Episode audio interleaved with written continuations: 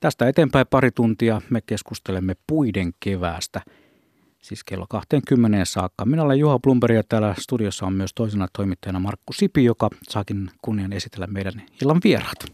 No niin, täällähän meillä onkin sitten kova joukko. Meillä on esimerkiksi tässä vieressäni istuu arboristi Sami Kiema. Tervetuloa. Kiitos, hyvää ja, iltaa. Ja sitten myös kasvibiologian professori Kurt Fagerstedt.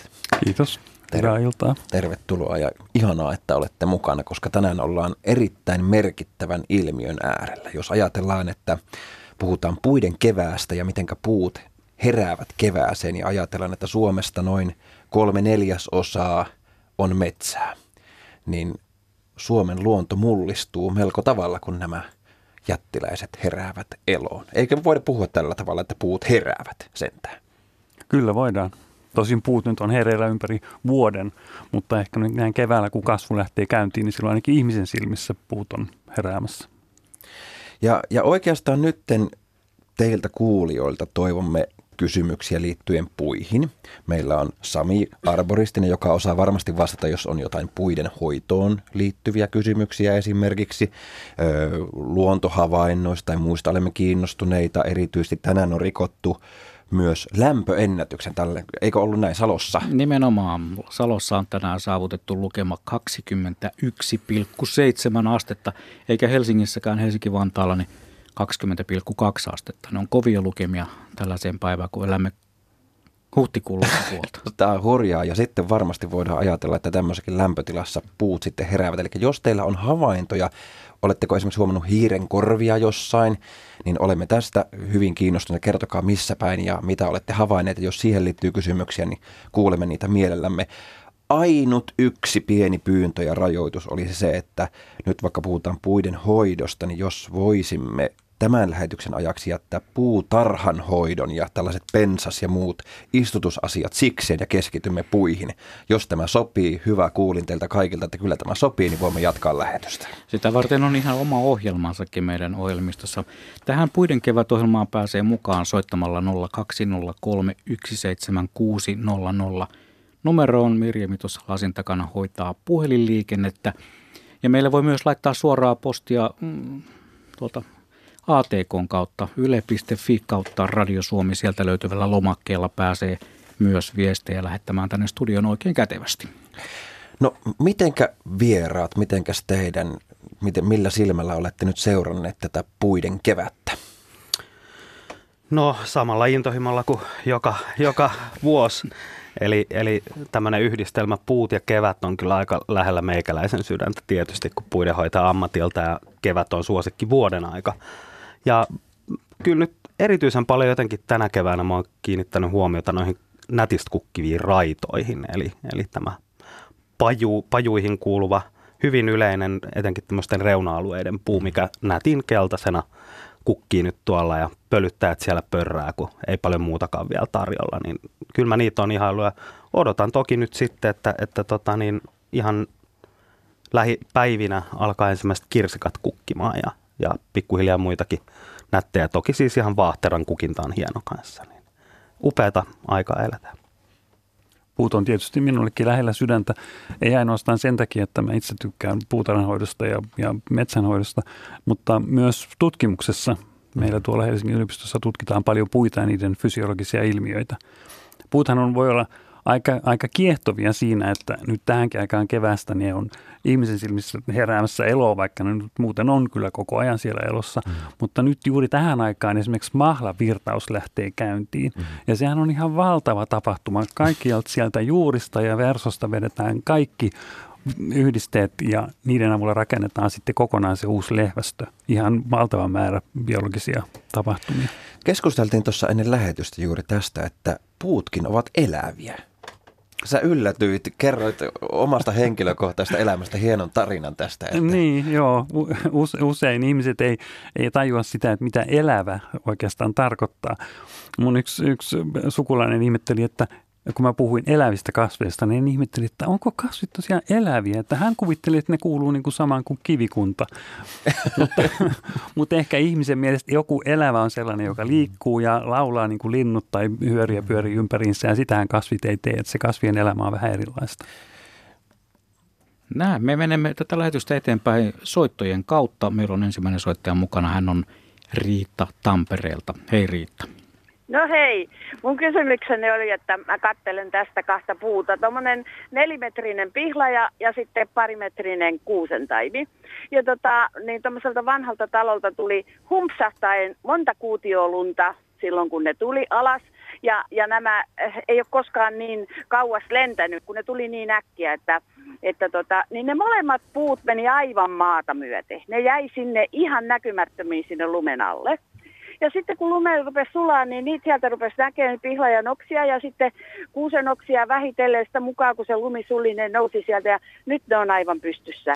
Miten ne puut sen teki? No niin. Ehkä, no joo, mä voin biologina vastata tähän. Nuoret puuthan nimittäin aika erilaisia kuin vanhat, vanhat puut. Me tiedetään, että näiden nuorten puiden solujen soluseinät on hyvin joustavia. Ja niinpä jos nuori puu tässäkin tapauksessa joutuu sen lumitaakan alle ja kaatuu ihan maata myöden, niin jos ei siellä nyt mennyt ihan suoraan poikki niitä soluja, niin kyllä ne siitä hyvin äkkiä, äkkiä selviää ja virkoaa taas. Ja ne on aika joustavia ja tosiaan nousee sitten pystyyn tämmöisenkin tapahtuman jälkeen.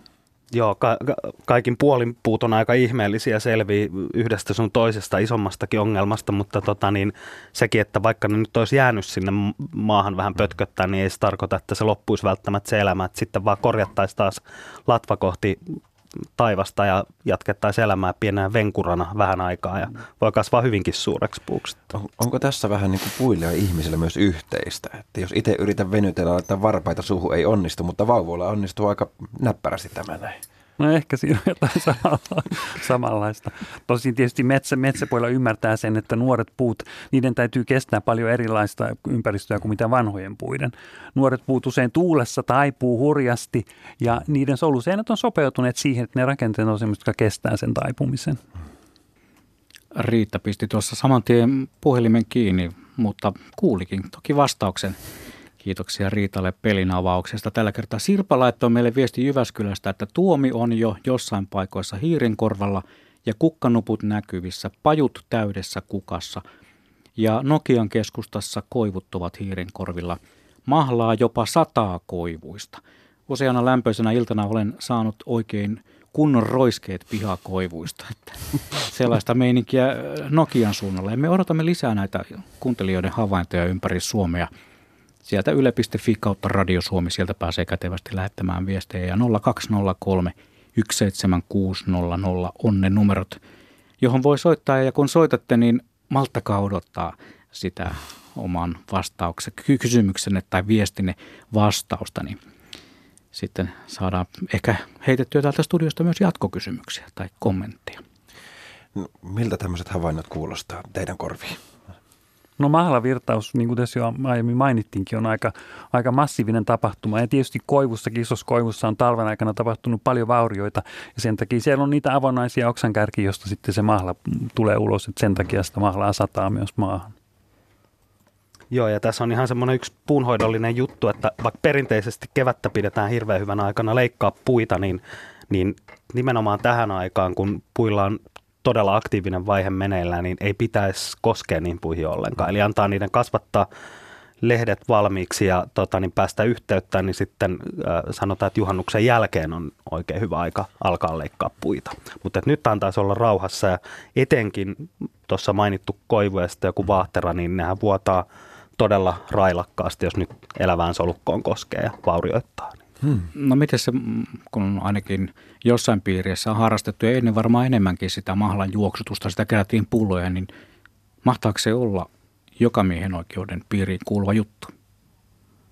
Kuka uskaltaa sanoa mitä? Arboristi ehkä osaan sanoa. Että Tata, niin, että, että kannattaako voiko, mennä koskemaan sitten, jos ei tiedä asiasta? Joo, ei, ei varmasti kannata mennä koskemaan. Kyllä en uskoisi, että mikä joka miehen oikeuden Joo, ei en, en tiedä, mutta ei kuulosta siltä kyllä. Joo, ja näitä viestejä tuntuu tulevan Karstulasta, Keski-Suomesta. Vanhat vehkeet pohjoispuolella kaksi puuta näytti olevan hirren korvalla. Todella lämmin paikka. Hän on ajanut tämä kyseisen viestin lähettäjä autolla ohi vierestä eilen. Ja Espoon Olarissakin koivut vihertää. lisää vaan, antakaa tulla. Tämä on ihanaa, koska tällä tavalla piirtyy jonkinlainen kuva, mm. missä ollaan menossa. Mä itse kun mä katselen, mä näen jotenkin sen maiseman, miten alkaa vihertää heti sen semmoisen niin harmaan ja ruskean jälkeen ja se maisema muuttuu niin valtavasti, niin mä jotenkin mietin, että mistä ne puut tietää että nyt on, okei, no sanoit Kurt, että, että puut ovat hereillä koko ajan, mutta että nyt ne jotenkin näyttää siltä, että ne ihan eri tavalla herää. Mistä mm. ne tietää sen? Onko se nimenomaan nyt tämä lämpö?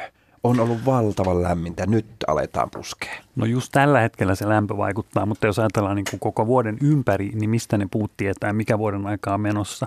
Ei suinkaan lämpötilasta, vaan päivän pituudesta. Puuthan mittaa koko ajan päivän pituutta ja silloin ne tietää esimerkiksi syksyllä, että koska pitää ruveta valmistautumaan talveen. Ja me tiedetään nyt, että meikäläinen koivu esimerkiksi hmm. rupeaa valmistamaan niitä talvehtimissilmuja jo heinäkuun lopussa – että se on jo niin aikaisin hoksannut sen, että syksy lähestyy, nyt täytyy alkaa valmistautua Aa. tähän ja, ja sen takia tehdään näin. Monet eteläisemmät puut, niin siis semmoiset, mitä meillä nyt puutarhoissa kasvatetaan, jotka ei kuulu Suomen luontoon, niin nehän ei ymmärrä tätä päivän pituuden muuttumista, koska se on tietysti erilaista jossain Hollannissa. Mm. Ja, ja sen takia ne usein sitten paleltuukin syksyllä, kun meikäläiset puut porskuttaa ihan hienosti.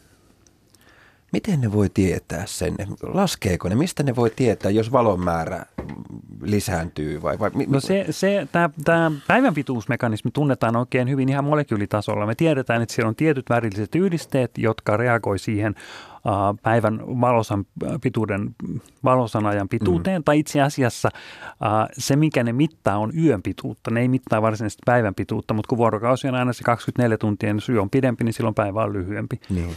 Ja se biokemillinen mekanismi mittaa, siis siellä on tietty molekyyli, joka hajoaa pikkuhiljaa, ja sen hajoamisen määrästä se puu tietää, mikä on se päivän pituus. Hieno mekanismi. No min, Tähän veti melkein hiljaisesti. No, no melkein. Jäätiin miettimään kaikki, että mitä hän, hän äsken sanoi. Niin voisitko toista? niin.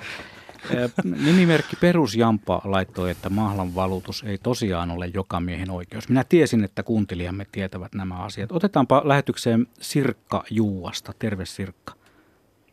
Terve. Juu, ole hyvä. Joo, semmoinen asia on askarruttanut jo pidemmän aikaa ja tuota, että miksi nämä puut, jotka kiertyy silleen kierteelle, niin miksi ne kiertyy vastapäivään? Sitten minä ymmärtäisin, jos se kiertyisi niin kuin myötäpäivään, mutta kun ne vastapäivään kiertyy, että mikä niitä kiertää niin päin? Mm, no niin. No tähänkin tiedetään ihan hyvä vastaus. Voisi tosiaan kuvitella, että ne puut kiertyy päivän suuntaan, eli auringon mukana. Ja totta kai me tiedetään, että kasvit pyrkii kääntämään lehtensä sinne valoon päin. Mutta nyt tämä puiden rungoissa, niin se kiertyminen ei liity mitenkään tähän auringon kiertoon. Ja tämä me tiedetään siitä, että joillakin puilla se kierto on oikeaan ja joillakin puilla vasempaan. Ja tämä liittyy niiden puiden sen rungon kestävyyteen. Jos ne puun solut siellä olisi ihan pystysuorassa, niin ne ei kestä taivutuslujuutta niin hyvin ja sitä koko puun massaa niin hyvin kuin jos ne on pikkasen vinossa. Ja sen takia kaikki ne puunsolut kasvavat vähän vinossa siellä, ne ottaa hyvin vastaan sen koko puun painon ja taivutuksen ja kestää paljon paremmin. Nythän me tiedetään vielä, että eri vuosilustoissa tämä kiertosuunta saattaa pikkuhiljaa muuttua. Eli siellä on yhdessä vuosilustossa vaikka oikealle kiertyvä, sitten seuraavassa vuosilustossa melkein pystysuora ja seuraavassa taas vähän vasemmalle kiertyvä. Ja näinhän me saadaan hirvittävän tukeva rakenne aikaiseksi. Mm monta eri kerrosta syitä. Se on ihan niin kuin, niin kuin mä oon meidän opiskelijoina sanonut, että se on niin kuin lasikuituveneen pinta, jossa on niitä lasikuitumattoja, jossa on lasikuituja eri suuntiin. Saadaan tosi tukeva rakenne. Sanoit, että toiset puut tykkäävät oikeasta ja toiset vasemmasta. Pystytkö sanoa, että, että mikä, mikä puu tykkää? Ei, ei, ei kun siis äh, ihan samankin puulajin sisällä. Jotkut voi kiertyä vasemmalle, jotkut oikealle. Okay. Ja sen, sen puun kasvaessa se kiertosuunta voi vielä vaihtua. Kyllä, kyllä. Kyllä, kyllä. Ne päättelevät se jotenkin, että nyt tähän suuntaan ei, ei kestä enempää, että täytyy lähteä paikkaamaan toiseen suuntaan. Niinkö? Ilmeisesti. Puuthan hyvinkin, hyvinkin reagoi siihen, että mikä se taivutus on. Et jos, jos ne kasvaa hyvin tuulisella paikalla, niin ne kasvattaa paljon tukevamman rungon kuin taas hyvin suojaisella paikalla. Eli ne jostain tietää kyllä sen hyvinkin tarkkaan, mitä ympärillä tapahtuu. Kyllä, kyllä. Ja ne sen mukaan sitten lähtevät Joo. rakentamaan tämän. Ja tämä taivutuslujuuskin tiedetään hyvin, että mi, mi, minkälainen mekanismi se on. Siinä täytyy mennä taas solutasolle. Ja me tiedetään, että siellä soluissa on solukalvo, jossa on proteiinirakenteita, jotka aistii sitä, että kuinka paljon sitä soluseinää venytetään tiettyyn suuntaan. Ja jos siellä on paljon venytystä tiettyyn suuntaan, se merkitsee, että se koko puu on kallellaan sinne suuntaan ja sitä pyritään oika- oikaisemaan. Joo, ja tämä sama on nähtävissä esimerkiksi meillä puistopuissa, kun Vahteralla on semmoinen ikävä tapa, että se kasvattaa hyvin heikkoja haaraliitoksia, mutta se kyllä tajuu kasvattaa semmoista tukisolukkoa sinne heikkojen haaraliitosten ympärille. Eli siellä haaraliitoksen ympärillä on semmoista kunnon tukilimput, mitkä näkee niin kuin ihan sokeakin sormen päillään, voisi sanoa, että ne on niin selvät. Mielenkiintoista. Kiitoksia Sirkka. Tämä oli tosi haastava kysymys, mutta Hieno siihen kysymys. löytyi heti oikea vastauskin täältä studiosta. E- Eikä ihme, kun näin kovaa ammattilaista on paikan päällä. Otetaan saman tien Pasi Espoosta mukaan lähetykseen. Terve Pasi. No tervepä terve. No niin. Eli, eli tuota, asumme täällä oikeastaan, tai vaikka tämä on Soukkaa, niin, niin tässä Espoonlahti on ihan vapaana näkyy merelle. Ja tässä on erikoinen kuvio siinä mielessä, että tämä on hyvin tällainen vehreä alue, että ei uskoisi, että, että asuu aika lähellä Espoon keskustaa, mutta tässä on niin kuin sanotaan 50 metrin säteellä on tämmöinen jumalattoman iso haapa, rykelmä ja sitten on tämmöinen aika hiljattain, olisiko kymmenisen vuotta sitten istutettuja koivuja.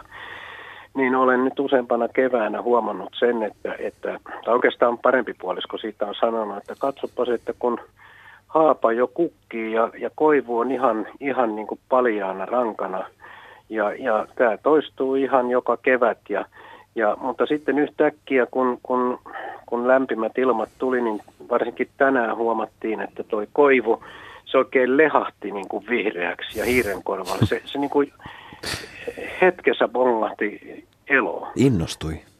Joo, että, että haapa on ollut jo pitempään siis kukkinut ja nyt alkaa ehkä kohta lehdekin tulee, mutta, mutta haapa ottaa joka kevät niin kuin tämmöisen varaslähden, mutta sitten koivu saavuttaa mm. niin kuin hetkessä sen, sen kukinnon ihan suvereenisti. Että mikä tämän, onko, onko, se niin kuin, onko se tästä siitepölystä vai mistä tämä niin kuin johtuu? Tämä on niin kuin askarruttanut ihan, ja, ja mökilläkin ollaan seurattu, tai minä olen seurannut näitä tiiviisti. Tietysti on aikaa seurata, kun nyt on eläkkeellä tultua niin pitkän tehtyä, niin pitkän uran tuolla rautateellä, niin nyt on aikaa seurata.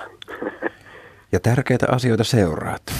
Joo, kyllä. Luonto on ihan upea juttu. Ja, mutta nämä on niin mysteereitä, niin mä ajattelin, että kun siellä on tämmöisiä alan asiantuntijoita, että jos tähän saisi jonkunnäköistä valaistusta. Tää, tähän täällä, asiaan. täytyy sanoa, että täällä kyllä niin kuin herrat hymyilevät siihen malliin, että kyllä täältä jotain saattaisi olla tarjolla. Niin, tai miettii tuskasena, että mitäköhän sitä keksit. No kyllä mä ainakin jonkunlaisen vastauksen keksin tähän. Äh, Ensinnäkin, jos tarkastellaan eri puulajeja, niin ne on hyvin erilaisia. Siellä on, on äh, tapahtumia, jotka toisessa puissa tapahtuu paljon aikaisemmin ja toisessa paljon myöhemmin. Että haapahan on yksi sellainen, joka kukkii hirveän aikaisin. Mutta se haapahan tekee ne kukat jo valmiiksi silloin syksyllä. Ihan samalla tavalla kuin koivukin tekee ne norkot jo valmiiksi sinne syksyllä. Ja sitten ne aukeaa, kun, kun päivän pituus on sopiva on saavutettu ja tulee sopiva lämpö.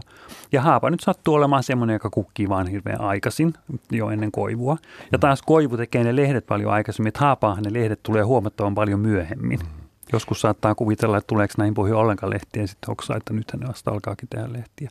Et siinä on ihan lajien välisiä eroja. Minkä takia sitten evoluutiossa eli lajin kehityksessä on tapahtunut niin, että joku kukkii vähän aikaisemmin, joku toinen vähän myöhemmin, niin sitä on vaikea selittää, mutta siihen voisi kuvitella sellaisen, sellaisen tärkeän tapahtuman, että nyt äh, haapa ja koivuhan on tuulipölittisillä ja niillä on isot norkot ja ne levittää siitä paljon valtavasti, että ehkä siinä tulee vähän vähemmän kilpailua sit siinä, siinä, siinä siitepölyn leviämisessäkin, kun ne kukkii vähän eri aikaan. Tietysti hyönteispölytteisillä varmaan on isompi kilpailu siitä, että mikä hyönteinen tulee pölyttää mitäkin, mutta se nyt ei koske näitä tuulipölytteisiä Ja- lajeja. Ja eikö se ole ihan, ihan fiksua ö, pölyttää ennen kuin puihin tulee lehdet? Silloinhan se siitepöly pääsee, Pääsee leviämään, leviämään tuulen mukana hyvin estettä. Joo, kyllä, ilman muuta. Onko Samilla tähän jotain No, lisättävää? tuli vielä mieleen, että siis kun me käytetään paljon sitten pihoissa ja puistoissa, niin kaikkea vierasperäisiäkin puulajeja. Mm. Ja tälleen, niin niitä eroja on myös nähtävissä sitten niin näissä, että mitä alkuperää ne sattuu olemaan, että mistä asti kaukaa ne on alun perin ne lisäyslähteet, mistä on sitten kasvatettu näitä taimia, niin, mm. niin, niin valtavia eroja ja ihan siis puu yksilökohtaisia suuria eroja on nähtävissä. Mutta jos ajatellaan tämmöinen ihan haapaja. Niin, anteeksi. No ja, ja mi, niin, ja minä olen semmoinen ihminen siis, että jos, jos joku asia jää vaivaan, niin se vaivaa todella pitkään. Ja sen takia mä haluan saada selvyyttä. Se on ihan, oli sitten, oli sitten luonnosta tai mistä tahansa, niin se, se on niin ärsyttävää, jos ei asiasta saa selkoa. Nyt mä ajattelin, että kun tämä luontoilta on, niin ja tuli justiinsa sopiva aihe, niin nythän minä soitan. Jos saanko, saanko kysyä, että nukuutko tämän yön nyt hyvin sitten? No Kyllä, kasku on monta yötä mennyt ihan palvoin. no niin. Ihan oikeasti, joo. Mutta siinä on kyllä ihan muut syyt, että kun on lonkkaleikkaus ollut ja muuta. Mutta siis käytän tätä pienenä tekosyynä. Sitten aikaa miettiä yön, yön sinisinä hetkinä näitä asioita, niin kuin Havukkahon ajattelija, että mikä, mikä johtuu mistäkin. Mutta tämä oli niin valaseva vastaus siinä mielessä, että ihan kiva, kiva että tota, meidän kesämökillä vaan tämmöinen ihan lopuksi semmoinen kysymys vielä, että kun me saatiin, saatiin vähän lahjaksi tuommoinen täyskasvunen tammias, tai ei nyt ihan täyskasvunen, lähes, lähestulkoon, niin siirretettiin se, se meidän mökin pihaan ja se ei oikein sitten lähtenyt niin sanotusti vörkkimään siinä, että se pudotti aika lailla lehteensä, osa lehdistä jäi siihen ja nyt me jännitetään sitten tänä keväänä, että elpyykö se vai eikö se elpy. Me annettiin aika paljon vettäkin alkuun sille ja kaikkea, mutta, mutta näähän on ilmeisesti tammi on vähän semmoinen, että eikö se ole näin, että se, se on aika herkkä kasvi. Tai siis puu lähinnä, herkkä mm. puu. Mm. Että sitä ei varmaan ihan helposti kannattaa siirrellä, vai olenko väärässä? No tota, oikeastaan mikä tahansa puulaji kyseessä, niin jos on iso puu, mikä siirretään, niin, niin mm ne aika helposti siinä ottaa nokki. Eli jos, jos mm. en tiedä nyt, minkä kokoinen siis tämä tammi oikeasti no, oli? se oli sanotaan semmoinen, se on helppo sanoa, kun mä oon tämmöinen noin vähän yli metri 60 senttinen sulkapäässä, niin, mun kokoinen, että se nyt ei ollut kauhean, siis olisi ollut useamman vuoden, mutta ei varmaan ihan mikään niin kuin ei, ei, se oli vähän niin kuin kitukasvunen mun mielestä. Okei, mä, mä sain vähän toisenlaisen kuvan siitä täyskokoisesta ka- tammesta. mutta, tota, niin, niin, onhan niitä isokokoisia, kyllä joo. Kyllä. joo mutta, mutta tota, niin, siis, tämmöinen istutussokki tulee aina puille, kun niitä siirretään, koska siinä, niin, niin. kun ne nostetaan ylös, niin ne menettää valtaosan hiusjuurista, mitkä ton kokoisella puullakin voi olla Siis mm. parhaimmassa tapauksessa helposti yli metrin tai kahdenkin metrin päässä siitä mm. rungosta. Ja kun ne menettää sitä hienojuuristoa ja vähän myös ankkurijuuriakin siinä, niin millä ne kiinnittyy, niin siinä voi mennä useampi vuosi ennen kuin se puu juurtuu tai se taimi uudelle kasvupaikalle. Ja sitten tietysti onko se kasvupaikka sopiva mm. sille. Ja tuota, niin sitten kun se, jos se pääsee juurtumaan kunnolla, niin sen jälkeen kasvu lähtee pyrähdyksen omaisesti kyllä. Ja nuor, siis tammi kasvaa nuorena parhaimmillaan hyvällä paikalla yhtä nopeasti kuin koivu. Oho. Selvä, joo.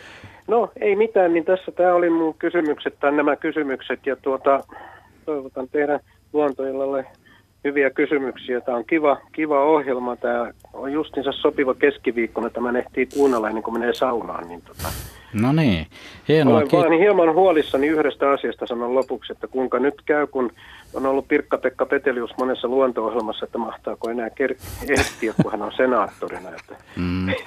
Se onkin mielenkiintoinen kysymys, että tähän asiaan ehkä palaamme joku toinen kerta. Kiitoksia Pasi. Pasi voi nyt nukkua yönsä rauhassa ja tämän asian suhteen hänellä on mieli vapaa kuin hiiri haukka. niin kuin Konsta Pylkkäsellä konsanaa. Meillä on seuraava soittajakin odottamassa, mutta kun tuossa Pasi mainitsi tuon, tam, tuon tammipuun, niin eräs kuuntelijamme kysyy täältä, että täällä Hämeenlinnan yhdellä mäellä syksyllä tammipuihin jäi ruskeat lehdet niin sanotusti telineisiin, eli oksiin kiinni. Mitä tapahtuu nyt keväällä? Hän kysyy. Tämähän on hyvin yleistä tammella ja varsinkin nuorilla puilla, että niiden lehdet jää, jää siihen puuhun ja ne pysyy siellä usein koko talven. Tätä on, on monta kertaa ihmetelty ja siitä on tehty ihan tieteellistä tutkimustakin ja, ja on ajateltu, että se johtuu ehkä siitä, että se um, tammi uh, niihin, niihin lehtiin, lehtiinsä kerää jotain hyönteisiä esimerkiksi, jotka suojaa sitä, sitä muita haitallisia hyönteisiä vastaan. Ja sen takia ne on siellä, siellä pitkin talvea, talveen ne lehdet. Jotain hyötyä sille puulle täytyy olla siitä. Toinen, toinen tekijä on se, että tämmöinen lehtikerros siellä tekee semmoisen pienen mikroilmaston niiden oksien ympärille ja sillä tavalla voi pikkasen suojata sitä puuta esimerkiksi kovilta pakkasilta ja tuulelta. Mutta se ei vaikuta millään tavalla tammen kevättouhuihin. Ei, se on ihan, se on ihan normaali ilmiö talvella. No niin, hyvä. Tämäkin asia tuli selväksi. Me otamme seuraavaksi yhteyden Turkuun. Siellä meillä on linjan päässä Mami.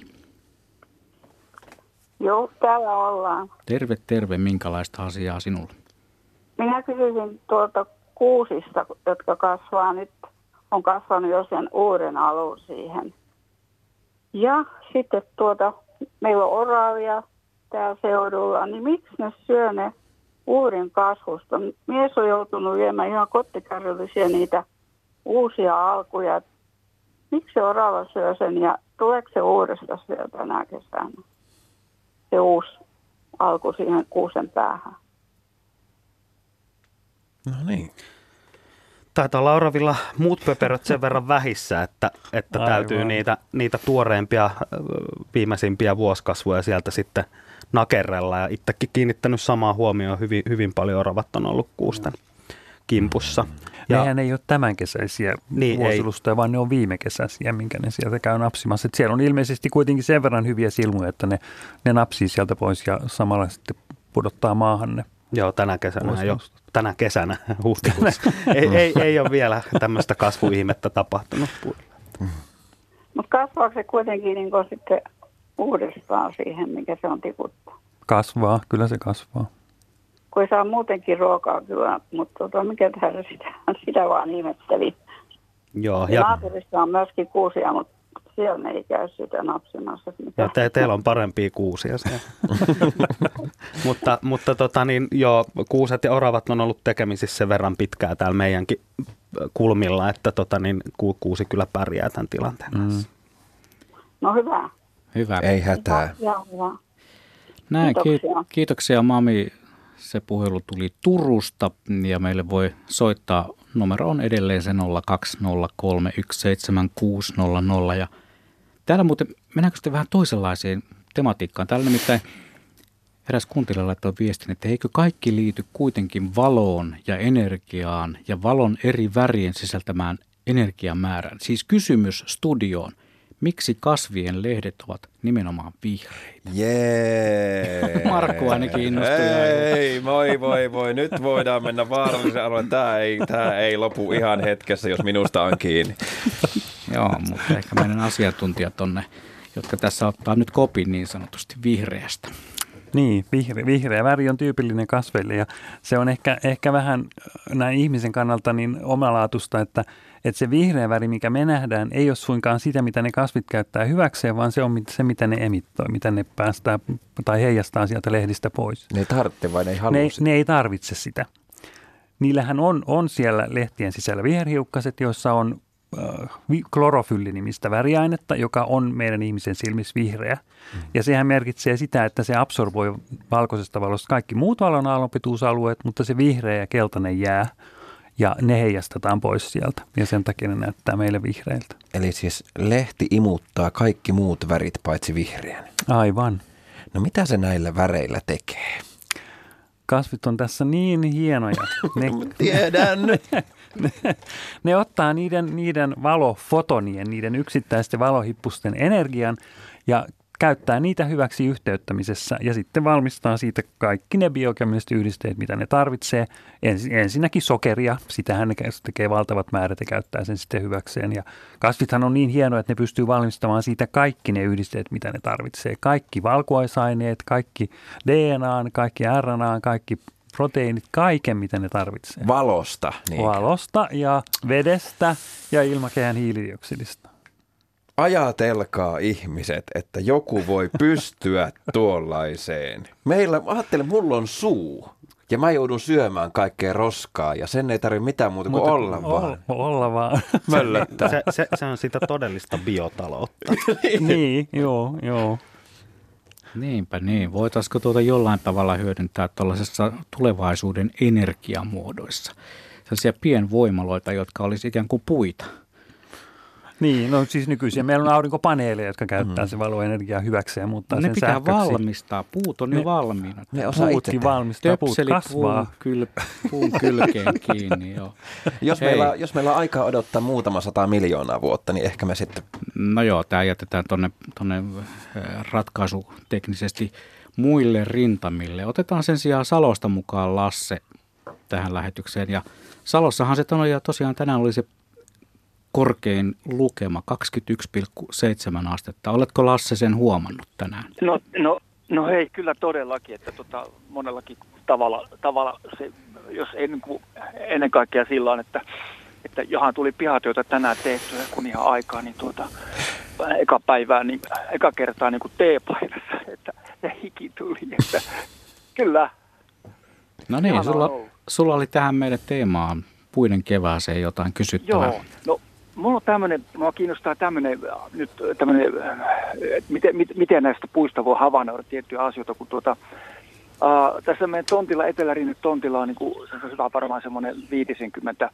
jo isoa kookasta haapaa ja, ja sitten siinä on myöskin sitten isoa kookasta vanhaa kuusta ja jopa mäntyjäkin. Ja nyt sitten tota, tässä viime keväänä kävi sillä, että yksi tämmöisistä tosi suurista haavoista, niin se kaatua rysähti, eikä niin pahalla tuulellakaan, mutta kuitenkin ihan tuosta tyvestä.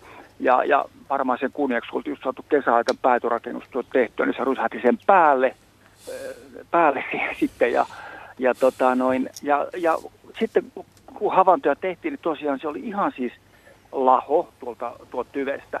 Mutta se ei, niin kuin oltiin katsottu sitä siinä edellisen kesänä ja syksynä, niin se ei millään tavalla äh, niin kuin näyttänyt ulospäin äh, sairaalta. Se oli hyvät lehdet ja, ja, ja se oli kukkinut hyvin, hyvin ja, ja, ja niin kuin kaikin tavoin hyvävointi se olone.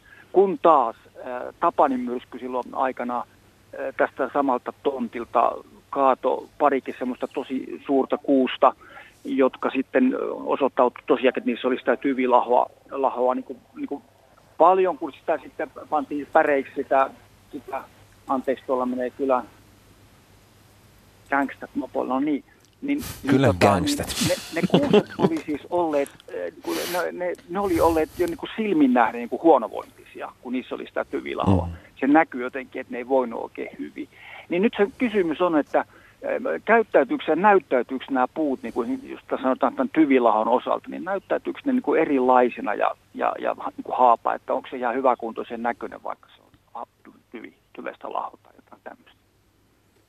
Sami. Joo, joo tota, monta kertaa voisi ajatella, että jos puu on oikein lehtevä ja, ja tuuhea latvanen, niin, niin siinä ei voi olla mitään vikaa, mutta näinhän se asia ei missään nimessä ole, koska tota, niin ne puun elintoiminnot on siinä välittömästi kuoren alla, eli kaikki muu voi olla siellä lahoa.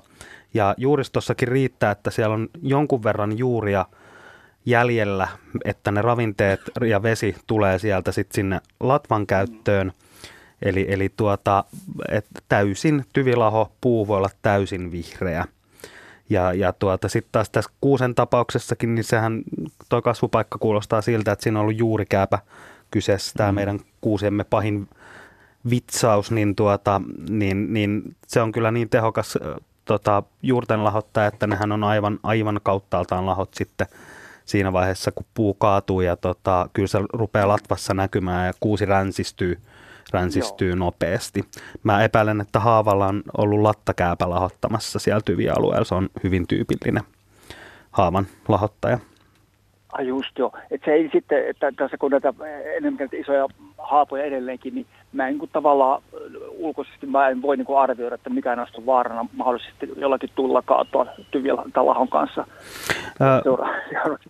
tai mennä poraamaan sitä. Tai. Joo, ei, kann- kannattaa jättää puiden kuntoarviohommat ää, puidenhoitajille eli arboristeille. Eli meillähän on olemassa semmoiset nykyaikaiset laitteet, että me saadaan hyvin tarkasti mitattu, että kuinka paljon siellä on tervettä puuta jäljellä ja laho, lahovia tutkittua. Ja, ja tota niin, toki siis se puiden kuntoarviointikin perustuu niihin ulkoisiin merkkeihin ja, ja ammattilainen näkee myös sellaisia merkkejä, mitä sitten tavan, tavan ihminen, kuka ei, ei työkseen tee näitä hommia, niin ei välttämättä huomaa. Ja var, varmaan siellä voi myös olla runkohaapsasen tämmöisen suuren jäärälajin toukkien käytäviä, jossa on semmoisia sentin halkasijalta olevia reikiä, että se on hyvin tyypillinen kans haavalla, mutta se, se ei ole syy siihen lahoamiseen, vaan sieni on lahottaja. Mutta. Saanko Sami kysyä mm. tässä, että ihan semmoisia yleisiä tuntomerkkejä. Mitä jos, jos kerta Latvasta ei voi tai lehdistä ei voi päätellä, niin minkälaisia merkkejä sä vaikka laittaisit sitten? Mitä, mistä pitäisi, pistäisit merkille? Mm, no tota, niitä on aika älyttömästi niitä merkkejä, mutta sanotaan nyt silleen, että, että jos puun, jos on tuttu puu, vaikka oma, oma yksityispihapuu ja sitä on kuitenkin nähnyt vuosien ajan, niin kaikki semmoista yhtäkkiset muutokset, vaikka sitten siinä latvuksen tai neulasten kunnossa, vaikka lehdet olisi vihreitä, jos ne rupeaa jäämään pienemmäksi tai, tai tuota, ja vaikka nyt latvas ei olisi kauheasti merkkiä, niin runkoon syntyy jotain halkeemia tai tulee ö, jotain kääpiä tai muita sienten mm. itiöemiä mm. näkyville, tai, tai tulee tota niin, ö, havupuihin jotain pihkavuotoja, ja lehtipuillakin, niin jos tulee tämmöisiä vuotavia läikkiä runkoon, niin, niin tuota, tämmöisistä merkeistä kyllä voisi sitten ehkä olla ammattilaisen yhteydessä pyytää paikalle kattoon, että mistä on kyse. Et nyt kun meillä on vielä tässä viime vuosina, niin ollaan saatu riesaksemme useampiakin vaarallisia ja haitallisia kasvitauteja ja tuholaisia, niin tällaisten puiden yhtäkkisten, he, yhtäkkiset heikentymiset, niin varmasti tulee runsastumaan ja, ja erilaisia hälyttäviä merkkejä näkyy, niin, mm. niin mm. niistä kannattaa ja, ammattilaiseen olla kyllä yhteydessä sitten. Eli koista siis olisi niin jollakin tapaa tulkittavasti myöskin yhteiseksi eduksi sitten se, että tällaisia, niin kuin, tällaisia puita niin kuin saataisiin karsittua pois tästä. Joo, mutta ei, ei kannata varmuuden vuoksi kaataa, että sekin vaikka mm. puu olisi ei, hyvinkin, ei hyvinkin laho, niin, tota, niin hyvin usein niin pystytään säilyttämään jopa kymmeniä vuosia erilaisin toimenpitein tai, tai ihan vain kuntoa seuraamalla. Että ei missään nimessä pidä hätiköidä. Että täytyy muistaa, että, että tota, ne isot puut, niin ne kestää älyttömän kauan kasvaa ja kerran kun se on kaadettu, niin toista ei tule enää näkemään siinä paikalla. Kyllä, totisesti mm. voin allekirjoittaa tämän, tämän manifestin kyllä ihan täysin, mm. että ei yhtään puuta turhaan nuri silloin, kun niitä ei nyt tässä ihan niin, kuin ole niin paljon, että niistä voisi leveillä. Mm. Hienoa. Kiitoksia Lasse soitosta. Joo. Hyvä, kiitos kovasti vastauksesta. Joo, moi moi. moi, moi. Meille tulee viestejä koko ajan. Tämä aihe tuntuu olevan erittäin hyvin ajan tasalla. Olemme täydellisessä hetkessä tekemässä tätä lähetystä. Täällä Helsingin puistolassa myös koivun lehdet aivan vihreät. Pylväs haapa vihertää myös aivan kesäistä. Ja sitten Lahesta tulee, että Lahen Mukkulassa koivuihin puhkesi eilen hiiren korvat. Tuomessa on jo reilut lehdet. Hurmaava kevät, näin siis kuuntelija Lahesta nimenomaan. Ja seuraava soittaja tosiaan on Langalla. Hän on nimeltään, hän on nimeltään Tero ja hän soittaa Helsingistä. Terve Tero. Joo, kyllä täällä myöskin sattumalta myös Puistolassa ja ammattiauttajaa kaivataan. Eli tota, hieno asia oli toi äsken, kun kuuntelin tuon hännän, hännän tuosta edellisestä puhelusta tai edellisistä vastauksista, niin niin tuota tuommoinen mänty on tuossa pihalla sen joskus vuosituhannen vaihteessa tuolta Porvoosta. Repäsin vaan maasta ja istutin tuohon pihaan ja tota, se on semmoinen ehkä seitsemän metrinen ollut ja oikein hieno ja hyvinvoiva, mutta viime kesänä täysin yllättäen kuivui siten, että tota, muutaman yläoksan niin kuin kärkiin jäi vielä vihreitä. Neulasia vähän ja nyt sitten – sitten onko loppusyksystä tai nyt talven aikana, niin loppukin vihreä hävinnyt, eli on, on täysin ruskea alhaalta ylös asti, niin, niin, niin, niin miksi näin ja sitten tota, äh, onko mitään mahdollisuutta, että vielä virkoisi? Hmm. Mitä sanoo? Yleensä mä sanoisin, että puiden kanssa ei kannata kauheasti hötkyillä. Mulla oli yksikin tuttava, joka katsoi, että hänen – mikähän se oli joku, joku etelästä kotos. Saa hötkyillä ja kaataa puuta.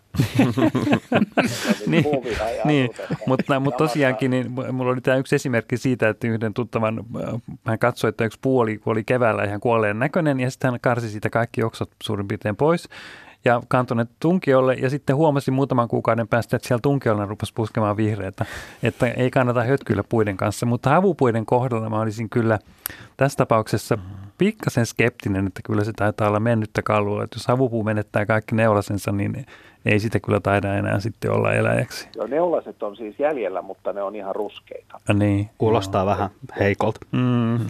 Siis miksi, miksi lehtipuu lehtipuu, havupuu ero, jos kun nyt puhutaan nimenomaan männystä, niin miksi tällaisen tuomion annat? Öm, no siis havupuiden neulasethan kestää useita vuosia siinä puussa.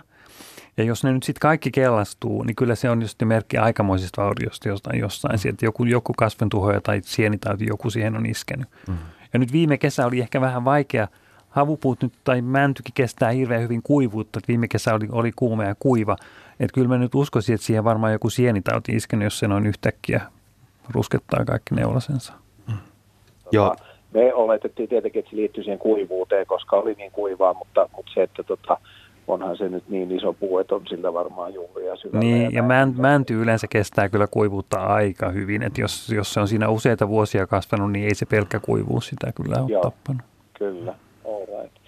Ei auta sitten muu kuin tyytyä vaan tämän hallituksen kehotukseen ja kaataa pois se tuosta. Mm. Toisinaan hallitusta on hyvä kuunnella. On, joo, olen oppinut sen kyllä. Ja teille kaikille myös siellä oikein hyvää illan Kiitos, Kiitos samoin. samoin. Täällä tulee Nipiltä seuraava viesti. Minulla oli noin metrin mittainen tuija, joka rupesi kuolemaan. Oksa toisensa jälkeen muuttui ruskeaksi. Kaksi kesää alin oksa oli vihreä ja päätin, että niin kauan saa olla, kun vihreää näkyy. Tuli kolmas kesä ja huomasin, että puoli alkanut vihertää. Nyt muutama vuosi mennyt ja tuija on neljä metriä korkea ja voi hyvin. Nipi kysyy, miten tämä on selitettävissä? Jee, mä tykkään tästäkin. Puiden nerokkuudesta ja selviämiskyvystä aina on innoissaan.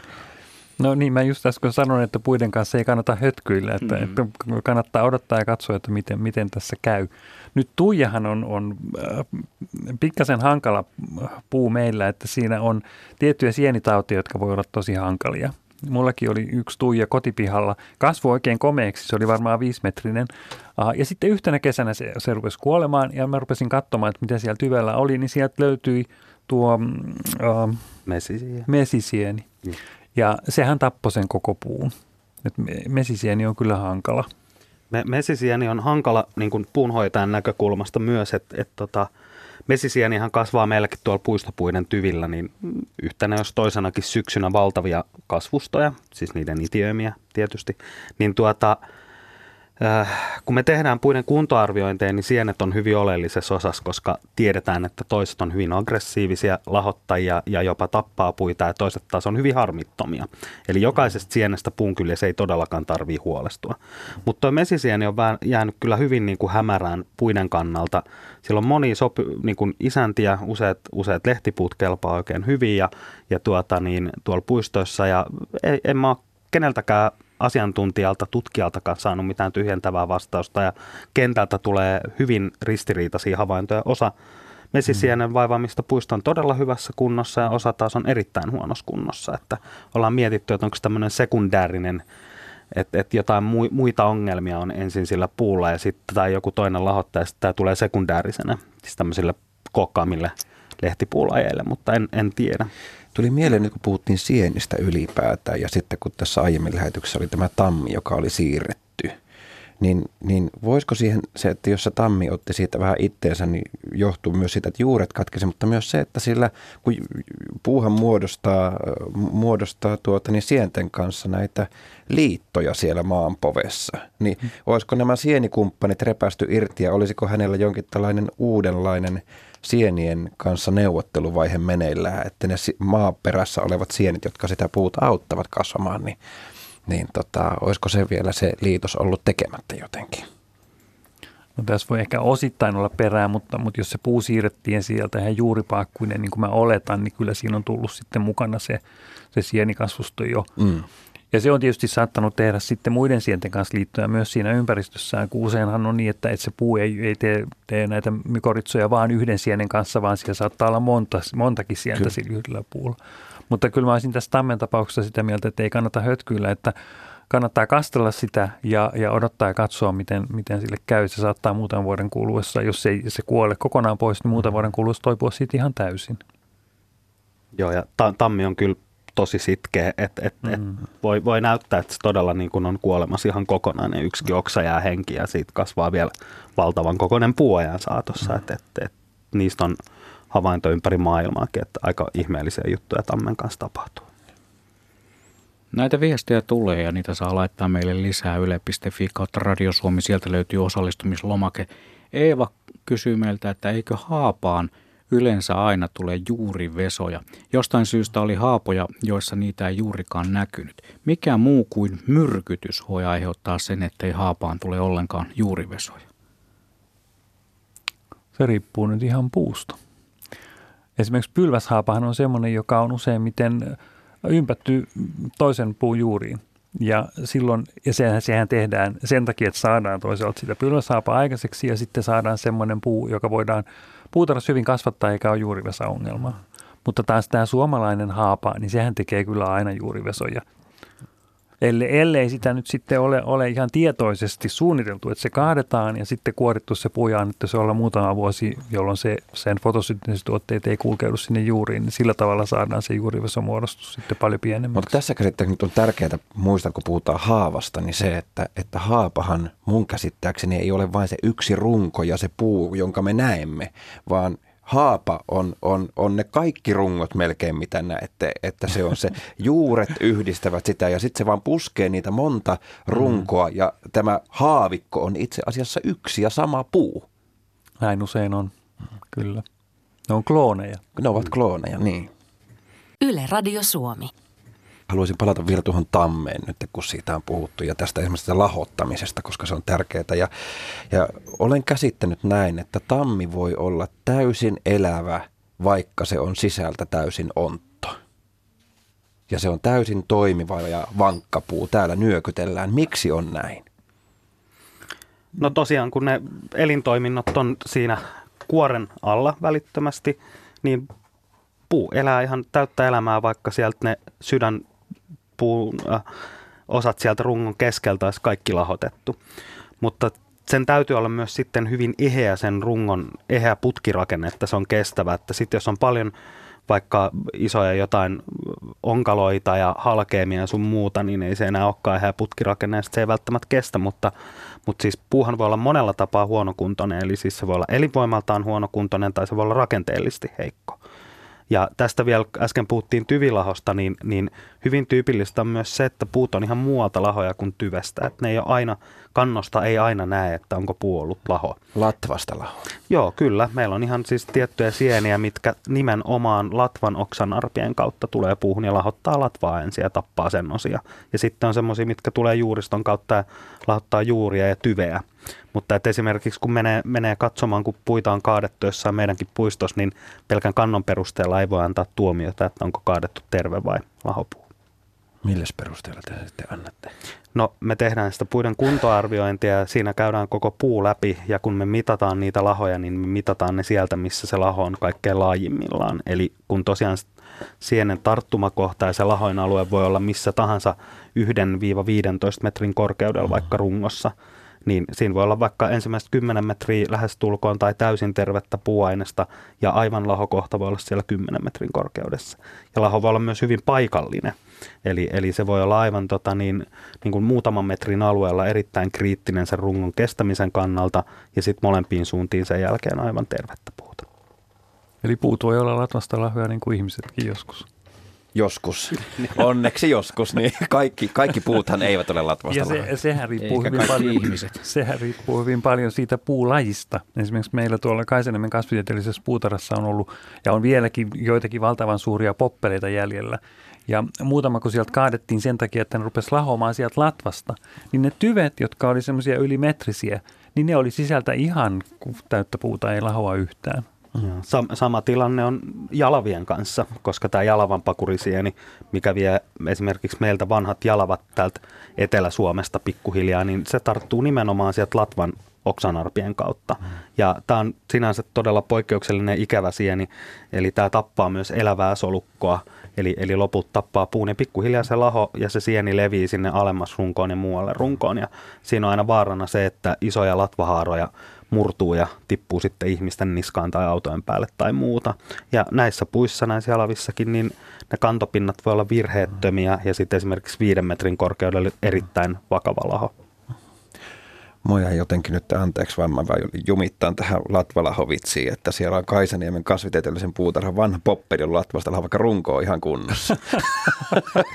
Hän sai luvan väistyä Näin sitten. voi käydä. Ja, ja maalikko usein, kun katsoo sitä runkoa tai sitä kantoa, niin sanoo, että miksi tämä, Tämä- tämä. piti kaataa, koska tämähän on ihan terveen puun.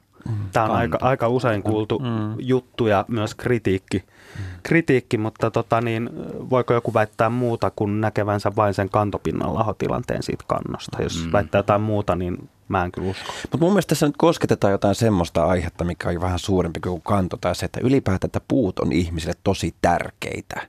Oli se sitten laho tai ei, mutta kun se vaan on siinä ollut aina, ja sitten kun se kaadetaan, niin se onkin kova paikka. Tai vaikka, että on ihan koiran ulkoilutuslenkki jossakin perus siinä tuota niin, pururadan varrella. Ja sitten yhtäkkiä, kun se metsikko onkin siitä hävinnyt, vaikka siihen ei ole välttämättä koskaan kiinnittänyt huomiotakaan, niin ai että kun se riipasee syvältä ja sattuu. Mm. Nyt minulle näytetään sormea. Että Minä on... näytän sormea, että me palaamme tähän asiaan. Tähän, tämä on hyvin tunnepitoinen asia ja tähän asiaankin me palaamme kello 19 uutisten ja urheiluradion jälkeen. Ja peu piehtaroimme suorastaan vaikka kuinka pitkään tämän asian ympärillä. Yle Radio Suomi. Aina suorana. Aina läsnä. Ja mehän jatkamme tätä Luonto-Suomen puiden kevätlähetystä aina kello 20 saakka. Minä olen Juha Plumperi täällä studiossa. On toisena toimittajana myös Markku Sipi, joka saa tässä kohtaa päivittää meidän asiantuntijoiden nimet. Meillä on täällä kova jengi kasassa. Vieressäni istuu tässä arboristi Sami Kiema. Hyvää iltaa. Tervetuloa uudelleen lähetykseen ja hänen vieressään taas istuu ö, professori Kurt Fagerstedt. Kiitoksia kutsusta. Tervetuloa jälleen lähetykseen. Täällä on ollut oikein mukavaa. Ja mukavuus sen kun vaan jatkuu vielä 54 minuuttia ja 8 sekuntia. Meidän lähetykseen voi soittaa 0203 17600 tai yle.fi kautta Radio Suomi sieltä löytyvällä lomakkeella voi laittaa viestiä. Ja kyllähän näitä viestejä tuleekin niin maan perusteellisesti. Me puhuimme haavoista jo tuossa aikaisemmin ja täällä eräs kuuntelija on laittanut haapaviesti. Pihallamme kasvaa iso haapa, jonka juuret ovat muhkuroina nurmikolla. Ja nurmikolla kasvaa valtavasti haavantaimia. Tarkoituksena on kaataa haapa. Pitääkö runkoa kuoria edeltävänä keväänä niin, että puu kuivaa niin, ettei juurista kasva jatkossa nurmikolle haapoja? Tämän ohjeen muistelen joskus kuuleeni. Onko näin, kysyy kuuntelijamme Marjatta. Mitä sanoo meidän asiantuntijat? Markku ainakin pyörittelee päätään, mutta johtuuko se siitä, että et tiedä vai että olet eri mieltä tästä Johtuu siitä, johtuu siitä, että tiedän ja sitten kun haapa on mun lemmikkipuu, No niin. suosikkipuu, niin tässä monesta syystä, mutta ymmärrän kyllä, jos se niin puskee, nimittäin siinä voi nopeasti pihaa mennä tukkoon. Kurt, Joo, meillä oli samanlainen tapaus tuolla Viikin Arboretumissa. Siellä tietysti kasvatetaan puita, mutta nyt tämä haapa, haapakas voi muistaakseni pihtojen seassa ja se haluttiin sieltä pois, että se ei häiritse näiden hienojen ulkomaisten pihtojen kasvua.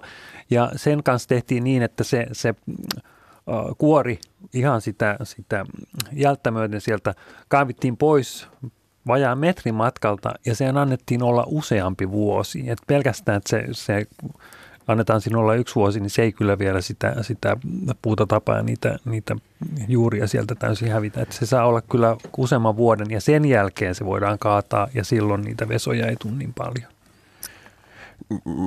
tehtiin sen verran tähän taustaksi, me tehtiin tuota, niin viime vuonna sellainen puista kertova sarja kuin Elävät puut ja siinä sitten kaivettiin tämän kollegani Mintun kanssa tämmöistä haavan juurakkoa ihan konkreettisesti lapioilla ja käsillä kaavettiin se, ja löy- kaivettiin esiin ja löydettiin just että miten ne juuret siellä kulkevat yhteen ja me huomattiin, että se on sellainen pellon laidassa ja, ja mä en tiedä kuinka pitkälle se yksi haapa ulottui. Me nähtiin siinä pellolla pari semmoista isompaa, mutta sitten haapa yksilöä, mutta sitten nähtiin myös ihan selvästi kantoja, että mistä näitä oltiin sitten näitä runkoja kaadettu.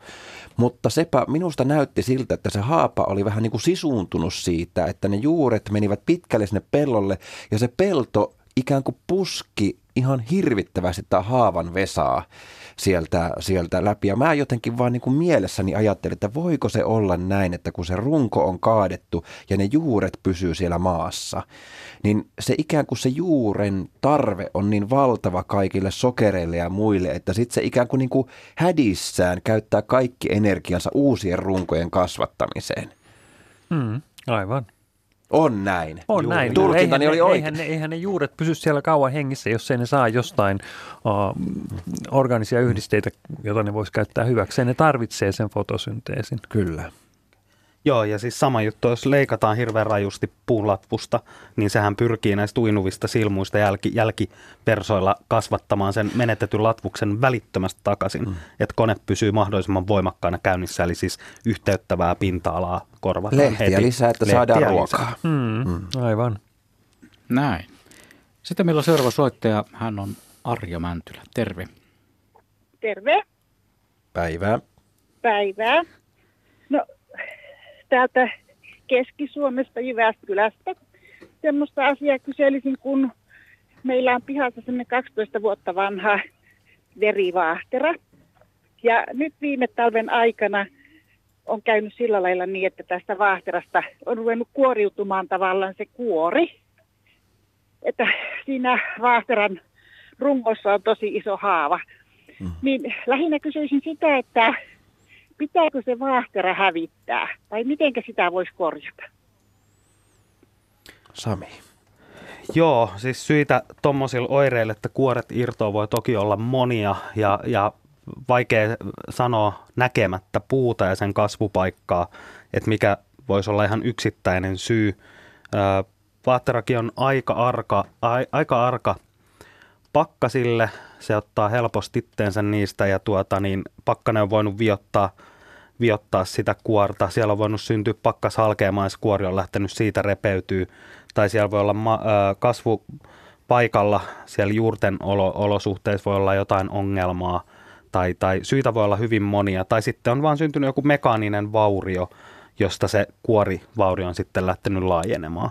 Mutta tota niin, vahterakin toipuu silleen, että jos osa, osa latvastakin kuolee, niin muut osat voisit kuitenkin ihan hyvin jatkaa elämää ja puu voi pysyä ihan hyvänä vuosikymmeniä eteenpäin.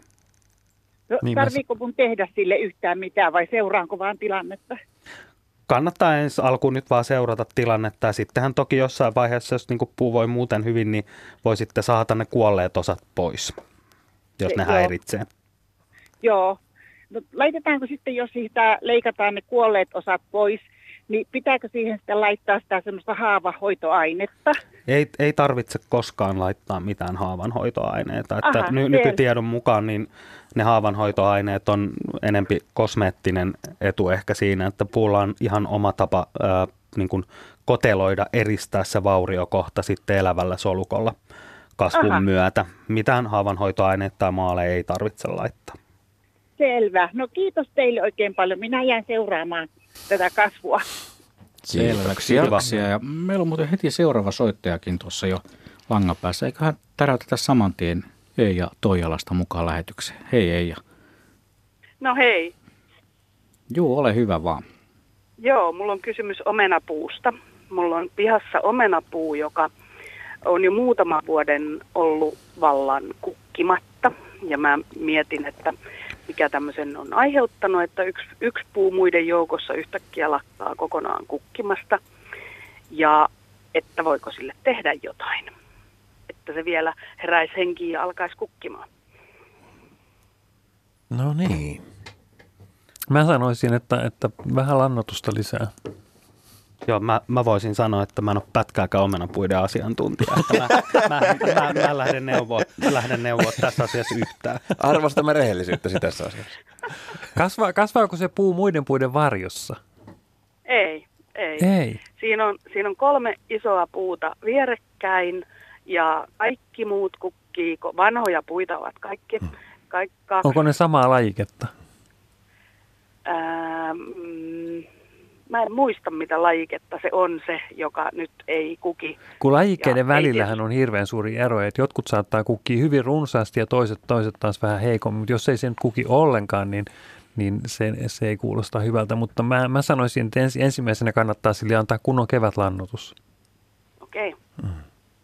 Niin, onko se vanha ja väsynyt omenapuu? Niin, sitä just mietin, että voiko sitä jollakin piristää jollain leikkaamisella tai jollain muulla toimenpiteillä. Mutta tämähän on hyvä neuvo, että annan vaan, annan vaan lannotusta ja kokeilen sitä. Joo, joo. Mä oon itse laittanut hevosen lantaa omenapuiden ympärille ja nehän tuottaa ihan hurjasti. Joo. No siinä.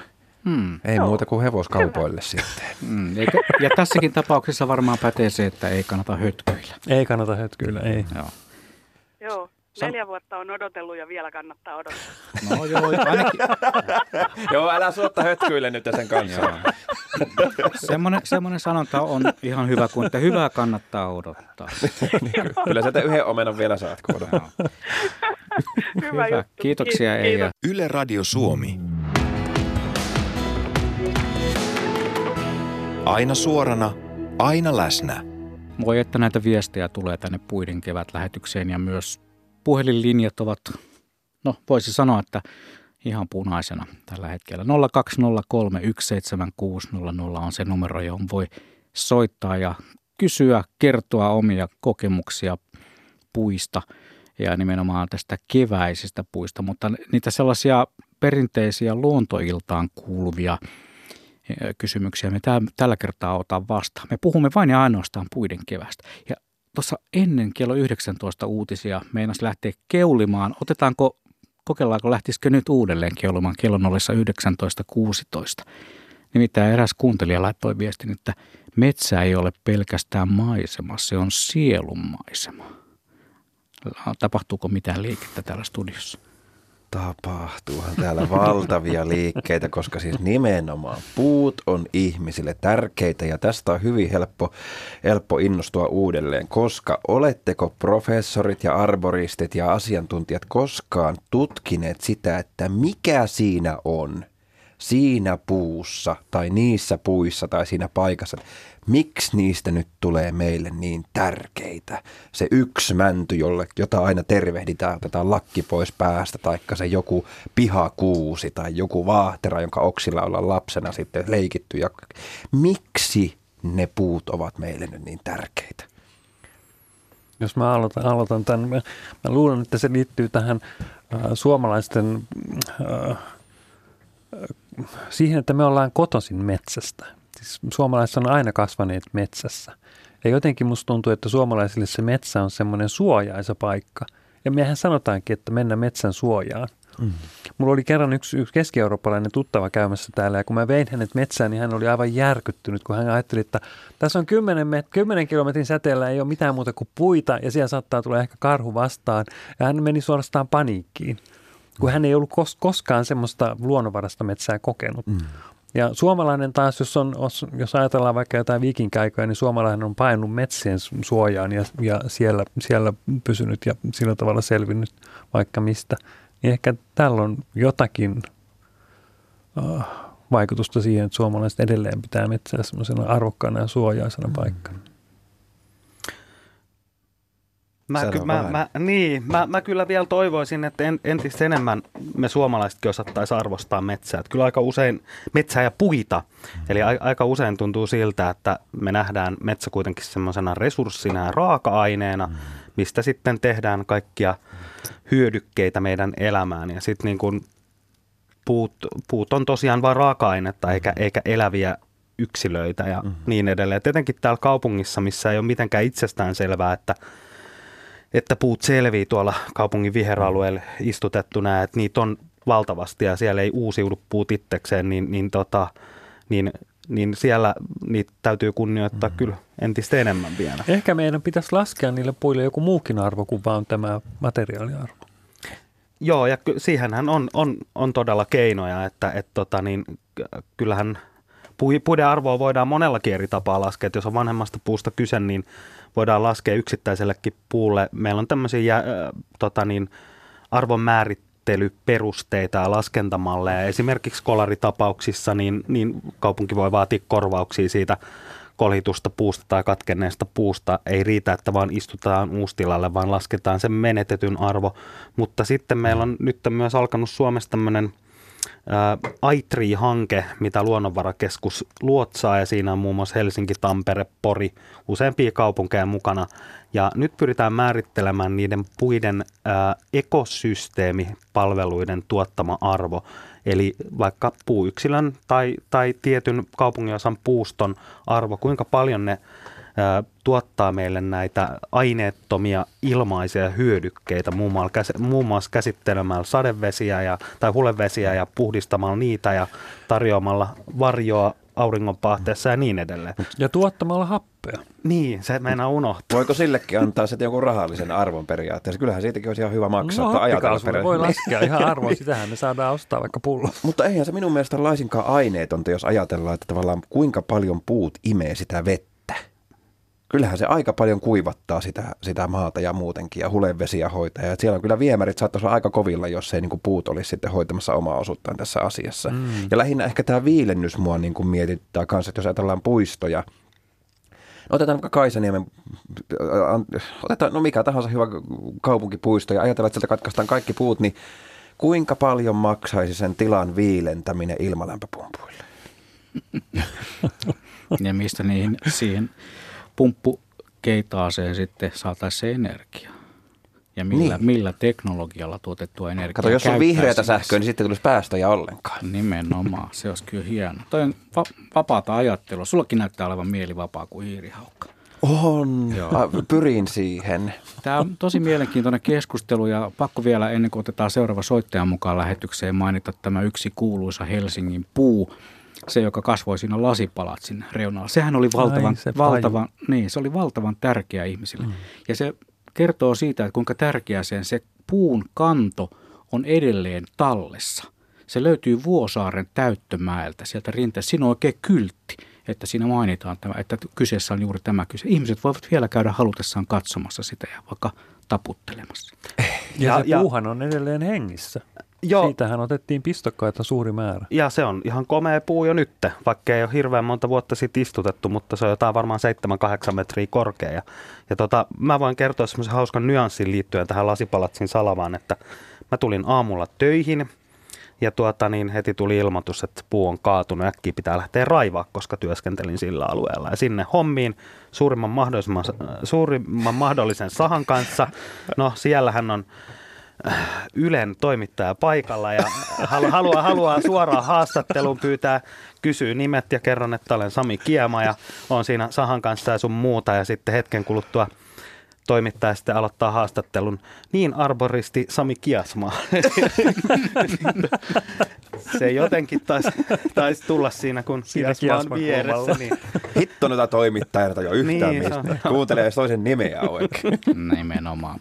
Mutta minä tiedän, että seuraavan soittajan nimi on Unto ja hän soittaa meidän lähetykseen Rovaniemeltä. Terve. Terve, terve. Tota, tuohon äskeiseen keskusteluun nappaan sen verran, etteikö se esimerkiksi tota, iso koivu, lehtevä koivu, satoja litroja tai tuhansia kiloja kiskasi vuorokaudessa vettä. On semmoinen käsitys. Se on valtava vesivarasto johonkin aikaan, kun puhetta, minkä verran puu haihduttaa vettä maasta. Kuinka paljon Kurt tuommoinen valtava koivu imee vettä maasta? No kyllähän meidän oppikirjoissa sanotaan, että tuommoinen täyskasvunen koivu haihduttaa semmoisen 500 litraa vuorokaudessa semmoinen mullakin oli kuva, mutta en uskaltanut sanoa, kun se kuulosti aika hurjalta määrältä. Niin, mutta jos katsotaan sitä lehtipinta-alaa, niin kyllähän sitä on ihan valtavasti. Mm, kyllä. Joo, kyllä. Tämä minun kysymys liittyy oikeastaan siihen, että olen nuorena miehenä, meitä oli neljän porukka Metlan töissä, kun tämän lukeen edeltäjä. Ja me kairattiin kuusiin, muistaakseni neljä reikää, kaksi pitempää miestä ylemmässä ja meitä oli sitten kaksi lyhyempää, niitä kutsuttiin sen jälkeen tyvipuun kairaadiksi. Ja toinen on noussut Eversti luutnantiksi sen, jälkeen, ja voin paljastaa, että sen ole, en ole mies, on se toinen. Niin me, meidän tehtävä oli istuttaa tiettyjä itiöitä kuuseen ainakin, että miten ne rupeaa sillä käyttäytymään. Niin tämä kysymys on se, että voiko tämmöistä puuta niin yksilötasolla hoitaa, sitaatissa hoitaa – Eli antamalla jotakin ainetta tai semmoista, joka pysäyttäisi tämän lahomisprosessin. Eihän se nyt valtakunnallisesti metsäsuunnitelmaan varmaan voi liittyä. Se on liian iso savotta, mutta tämmöisen yksittäisen puun suojelemiseen. Mm. Pihapuun, tärkeän pihapuun. Pihapuun, mm. niin just. Tässä puhuttiin sitä tärkeistä puista. Kyllä. No mitä sanotte? Ei. Mä, joo, mä, mä kanssa epäilen tätä, koska Siis jos, jotta se laho saataisiin siellä estettyä, niin sinne pitäisi laittaa jotain lahonestoaineita, ja ne on kyllä sille puullekin aika myrkyllisiä, että ne, ne, ne ei varmaan Jotakin toimi. valttia. Niin, juu, ei, se ei toimi. Mutta, mutta itse asiassa tästä tuli samasta mieleen, että mä olin, olin työmatkalla Australiassa, jos kasvaa niitä komeita eukalyptyksiä, ja niillä on aika paljon hyönteistuholaisia. Ja siellä puutarhoissa tehtiin niin, että mä itse asiassa näin niitä. Siellä oli semmoisia injektioruiskuja esketty sinne puuhun, ja siinä oli jousi, joka puristi sinne todennäköisesti jotain antibioottia. Ja sillä tavalla saatiin nämä hyönteistuhot estettyä, mutta ei silläkään mitään lahoamista kyllä estetty, mm. mutta Joo. tämmöistä voidaan tehdä. Joo, ja tuon la- lahon suhteen pitää aina muistaa sekin, että ne ei ole mitään kamalan nopeita prosesseja, että tota niin, yksittäisen puun heikoksi lahominen voi helposti viedä toistastaan vuotta, ja se on mikään semmoinen niin kuin aikajana, että se kerran alkaa ja kerran loppuu sitten, kun se puu Joo. murtuu. Eli, eli siinä voi lahottajat vaihtuu ja välillä ei laho oikein yhtään enempää ja välillä laho vähemmän. Ja itse niin kuin puunhoidon ammattilaisena mä näen se asian niin, että lahominen on erittäin merkittävä osa meidän ekosysteemin toimintaa ja sitä myötä syntyy Suomessakin tuhansille lajeille elinympäristöjä. Ja ja tuota, niin, ravinnon lähteitä ja meidän vaan pitää Joo. pärjätä sen kanssa ja tunnistaa ne potentiaaliset riskit. Eli, Kyllä eli... vai niin ei niin tämmöisellä koko puuston tasolla. En ajatellutkaan tämän yksi, yksittäisen mm. ihmisen rakkaan puun suojeleminen mm. tai mm. semmoinen, että mm. se voisi tulla mm. siinä. Joo, mutta, mutta ei... antaisin niin. ilmaisen neuvon vielä, jos jollakin kuivuu joulukuusi. Nehän ne kuivuu ennen pitkää parissa kolmessa viikossa, niin kokeilkaapa suihkuttaa tuota, no nehän aina naisten niin no hiuslakaat, eihän miehet tai käyttää niitä. Semmoista sinne oksistoon. Pysyy monta, monta vuorokautta kirkkaampana. Tai siis vihreinä ne, koska se ilmeisesti estää se haihtumisen ainakin neulasten kautta. Täällä meidän professori nyökyttelee. Niin, kyllä varmaan, juu, juu. Sieltä neulasten kantaa se haihtuminen suurimmaksi osassa tapahtuu. Joo, se tuli vahingossa mieleen, kun tuota, joskus poikasena silloin, niin semmoinen iso kolli luuli, että hän on luonnossa, kun tuotiin joulukuusi. Ja se semmoisen helmeilevän kaaren heitti joulukuusen tyvioksistoon. Ja siinä mietit, että miten se, kun se haisee, kun se vähän kuivuu, niin sitten naisväki huomasi, että pannaanpa tuota hajunestoksi, mutta se hajuhan nopeammasti lähti, mutta että se, se oli suojellut just ne oksat, mikä, mitä ruiskutettiin, tai mitä aerosolia se oli, niin ne oli muualta kuivu se kuusi, mutta ne oli täysin vihreät ja vielä ilmeisesti on kiinnikin löyhät neulaset, että hmm. kaikkea se ihminen keksi Näin on. hätätilanteessa. Nimenomaan. Kiitoksia Unto tästä soitosta. Kiitoksia. Moi moi. Joo. Moi moi. 020317600. Se on se numero, johon voi soittaa ja linjat tuntuvat käyvän punaisena ja yle.fi kautta Radio Suomi, sieltä pääsee lähetykseen mukaan viesti menetelmää noudattaen käyttäen. Täältä tuli viesti, että vanhat suuret haavat ja raidat sekä jalot lehtipuutkin ovat luonnon monimuotoisuuden kannalta aivan erityisen tärkeitä. Monet eläimet, kasvit ja sienet ovat niistä täysin riippuvaisia. Niitä ei pidä kaataa, jos ne eivät ole vaaraksi esimerkiksi rakennuksille tai ihmisille. Niitä pitää päinvastoin suosia sekä metsissä että puistoissa sekä pihoissakin. Näin eräs kuuntelijamme, joka ei tohtinut laittaa omaa nimeään alle tuohon viestiin. Täällä nyökytellään. Ehdottomasti. Mm. Juuri näin. Haapahan on sellainen avainlaji, joka ylläpitää monia muita lajeja metsässä. Eikö se ollut jotain semmoista, että haavan rungolla saattaa olla jopa tuhat erilaista lajia, tai voisi hyötyä haavasta? Mm, kyllä. Valtava määrä. Eikö tammella ollut jokseenkin samankaltainen rooli myös? Kyllä. Hyödyttää Joo. monia. Mutta sitten taas nämä pajut, jotka usein pidetään vähän sellainen roskana ja siellä ne niin kuin niitä oja, ojan reunuksia vaan koristavat, niitä ei pidetä, mutta niilläpä vasta val, valtava merkitys onkin nyt juuri, kun tuota ne kukkivat siellä ja kevään ensimmäiset kimalaiset saavat sieltä sitten ruokansa.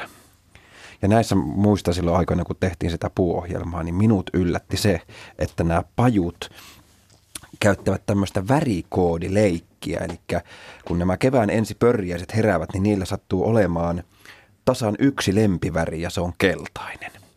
Ja yllätys, yllätys, nämä, nämä tuota niin, poikapajut, nämä heteet, niin ne sattuvatkin olemaan keltaisia ja houkuttelevat sillä tavalla nämä hyönteiset sinne luokseen ja sitten se siitepöly tarttuu sinne lahkeisiin ja sitten nämä naaras- tai tyttöpuoliset emit ovatkin vihreitä, eli vähemmän kiinnostavia. Eli kun täällä keltaisessa kiinnostavammassa on ensin vierailtu, niin sitten mennään vasta sinne vihreeseen. Tämä oli jotenkin hieno tämmöinen manipulatiivinen leikki, joka pajuilla oli näin. Mm. Onko Napa, soitto tulossa? On niitä. On no anna niin ihmeessä. Paljon. Saas nähdä, kuinka meidän käy, koska meillä on puoli tuntia vielä peliaikaa jäljellä. Vesilahteen on yhteys nyt ja siellä on Kalle puhelimessa. Terve Kalle. No juu, kyllä on. No niin, ole hyvä. Joo, tota, tommonen kuin tervaleppä. Kasvaa tuossa virtavan ojan varressa, tosi lähellä ihan meidän pihapiirissä – ja mä jo, tai se on sellainen haaraantunut tervaleppä, mutta ne on jotakin 30 senttiä tyveltään. Niin tota, mä jo kymmenen vuotta sitten moottorisahan viritin, että mä ne kaadan sitten pois, kun niihin ei meinannut tulla ollenkaan lehtiä. Ja sitten ihan viimeisenä, kun kaikissa muissa puissa oli jo lehdet, niin tulihan niihin lehdet. Ja se on aina niin kuin viimeinen tämmöinen lehtipuu, johon tulee lehti. Mistä se johtuu? No tässä on taas puulajien välillä hirveän suuria eroja. Et ehkä, ehkä tervaleppä kasvaa sellaisilla paikoilla, että ei ole edullista tehdä lehtiä kauhean aikaisin. Hmm. Ja tämä voi olla yksi syy. Tervaleppä on, on tietysti aika erikoislaatuinen puu siinä, että, että sen juurissahan on juurinystyröitä, joiden avulla ne saa hirveän hyvin typpiravinteita, mitkä muille puille useimmiten on Suomen köyhissä maaperissä niin mm. semmoinen kasvua rajoittava tekijä, että lepälle ei ole semmoista rajoitetta. Siis leppä on siis toisin sanoen äärimmäisen rikas, sillä ei ole puutetta siitä ravinnosta laisin kanssa. No niin ainakaan no typestä. ei varmasti tossakaan. Tervalepästä tuli mieleen semmoinen jännä seikka, että tervaleppähän Suomessa kasvaa hyvin märissä paikoissa, jossa on virtaavaa vettä, tervaleppä korvissa. Kyllä. Mutta se on aika omituista, että tervaleppä kestää hyvin nämä olosuhteet ja viihtyy siellä hyvin ja kasvattaa oikein kunnon runkopuita. Mm. Sen sijaan, Joo. jos sulla on sitten semmoinen ranta, jossa veden korkeus vaihtelee hurjasti, niin tervaleppä eipä tykkää siitä vaan se, se kasvattaa usein monia, monia runkoja, siitä tulee semmoinen pensas, mutta se ei kasvata semmoista komeita runkopuuta niin kuin tuommoisessa tervalepäkorvessa. No tämä on kaksihaarainen. Se on kaksihaarainen, joo, mm. semmoisia ne usein on. Ja. Mutta se ja on noin, ilmeisen hyvällä paikalla, kun on kasvanut niin paksuksi. Ja sanon, että äh, se on joku 25 vajaa 30 metriä pitkät. Joo. Molemmat. Komia on. On.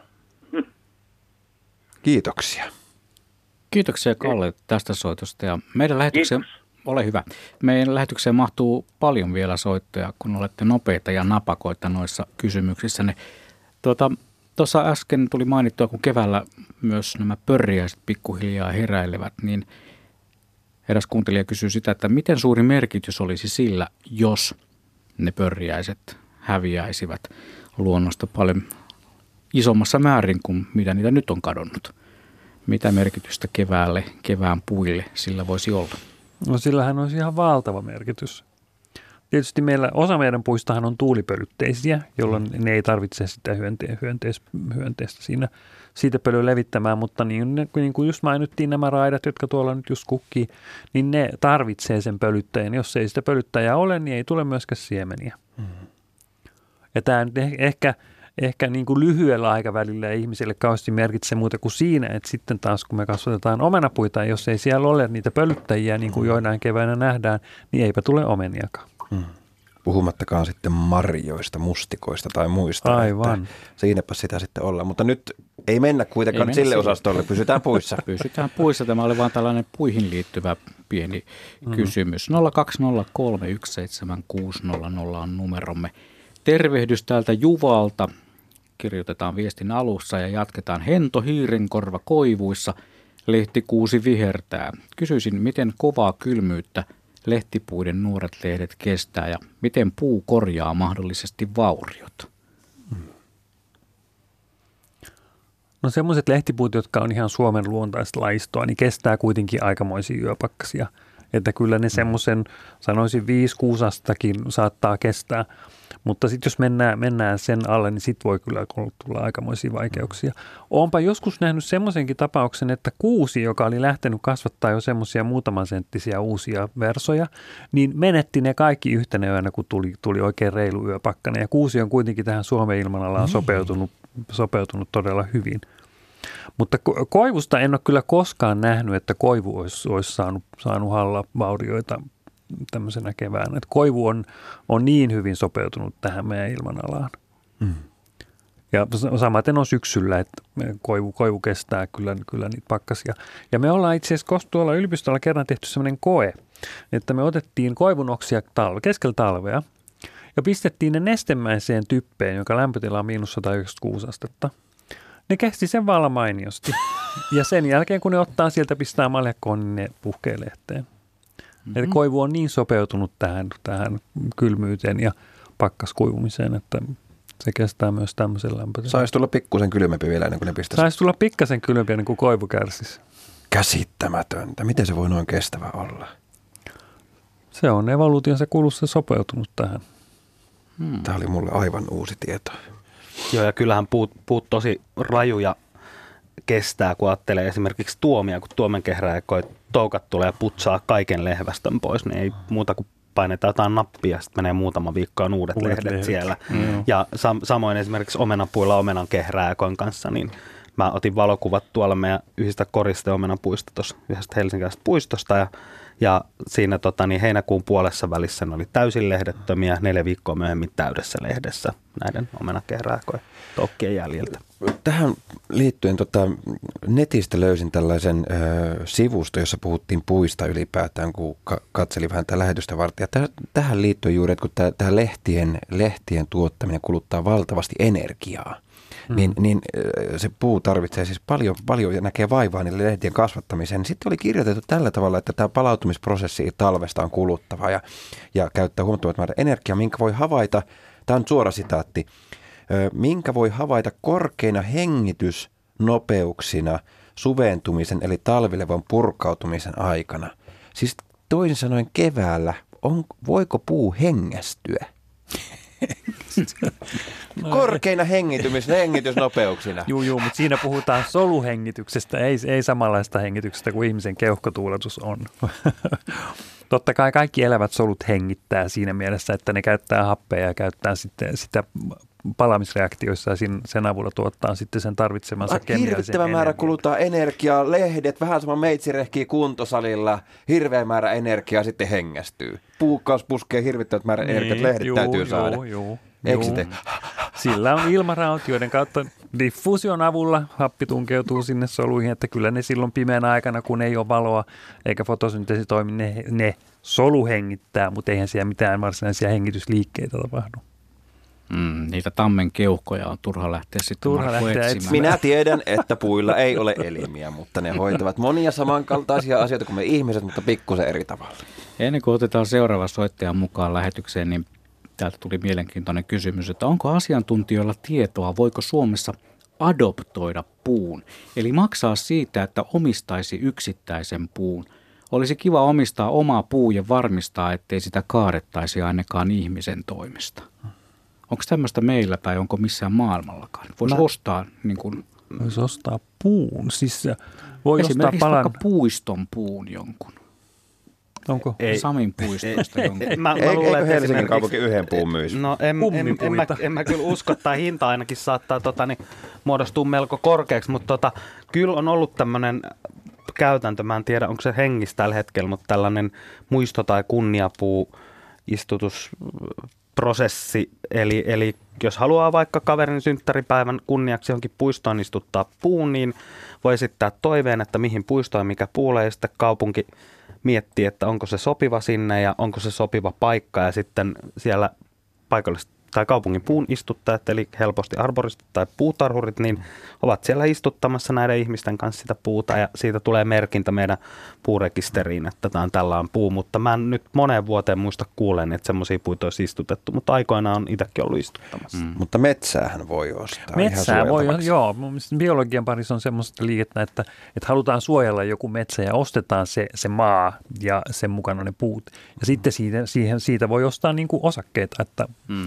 Osa omistaa palan sitä metsää. Mä olen jo pitkään suunnitellut, että jos voitan Eurojackpotissa 90 miljoonaa euroa, niin pistän 10 miljoonaa metsään. Tämä vaan vinkiksi sinne veikkaukselle ihan tässä kohtaa. 10 miljoonaa vaan. Niin, Mitä koska- sä olet siellä 80 Ne miljoonaa? menee hyvän tekeväisyyteen. Eli omaan elämään, niin se tekisi tosi hyvää. Tu- tuhlaat kympin metsää ja lait- laitat loput sitten hyvän Niin, se on, se on niin kuin mun elämä noin muutenkin menee suurin piirtein tuolla syklillä. Mutta tämä on edelleenkin puiden kevät. Lähetys ei mikään, mihin tuhlaisit 90 miljoonaa euroa. Jos Blumiksen kevät. Se olisi kyllä sellainen elämän kevät, että voi että. Veli Tampereelta odottaa vuoroaan linjalla. Terve veli. No morjes, morjes. No niin, ole hyvä. No tota, katselen tässä ikkunassa on haapo ja semmoinen joku 40 takka sillä niin puolet niistä on kukkinut. Mm. Mm-hmm. Pölyttänyt ja tiputtelee ja loput ei ole tehnyt mitään. Mistä tämä voisi johtua? Siis haapahan on kaksiskotinen puu, että siellä on puolet tyttöjä ja puolet poikia ja pojat on jo... Pojat on sitten ollut ilman ja tytöt on saanut. vai? Nyt me aletaan lähestymään toista lemmikkiteemaa, niin kiitoksia tästä. Jatkamme. niin, ne, ne, ne, pitkät norkot, mitä siellä nyt on, on ensiksi kehittynyt, niin niissä ne on niitä poik- poikia ja ne on tehnyt jo ne siitepölynsä ja ne hyvin äkkiä putoaa sieltä. Ne, ne, Joo, se pöly, pölys niin kuin olisi tulipalo ollut, kun se pöläytti niitä. tuossa. Niin, joo.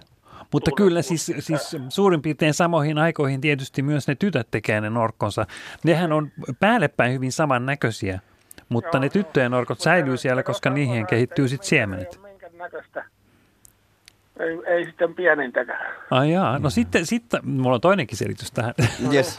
Se, kun, Aina kun, niin, kun haapa on, mu- muodostuu klooneista, klooneista, että siellä sun metsikössä saattaa olla, että siellä on kaksi kloonia, jotka ovat yksilöitä.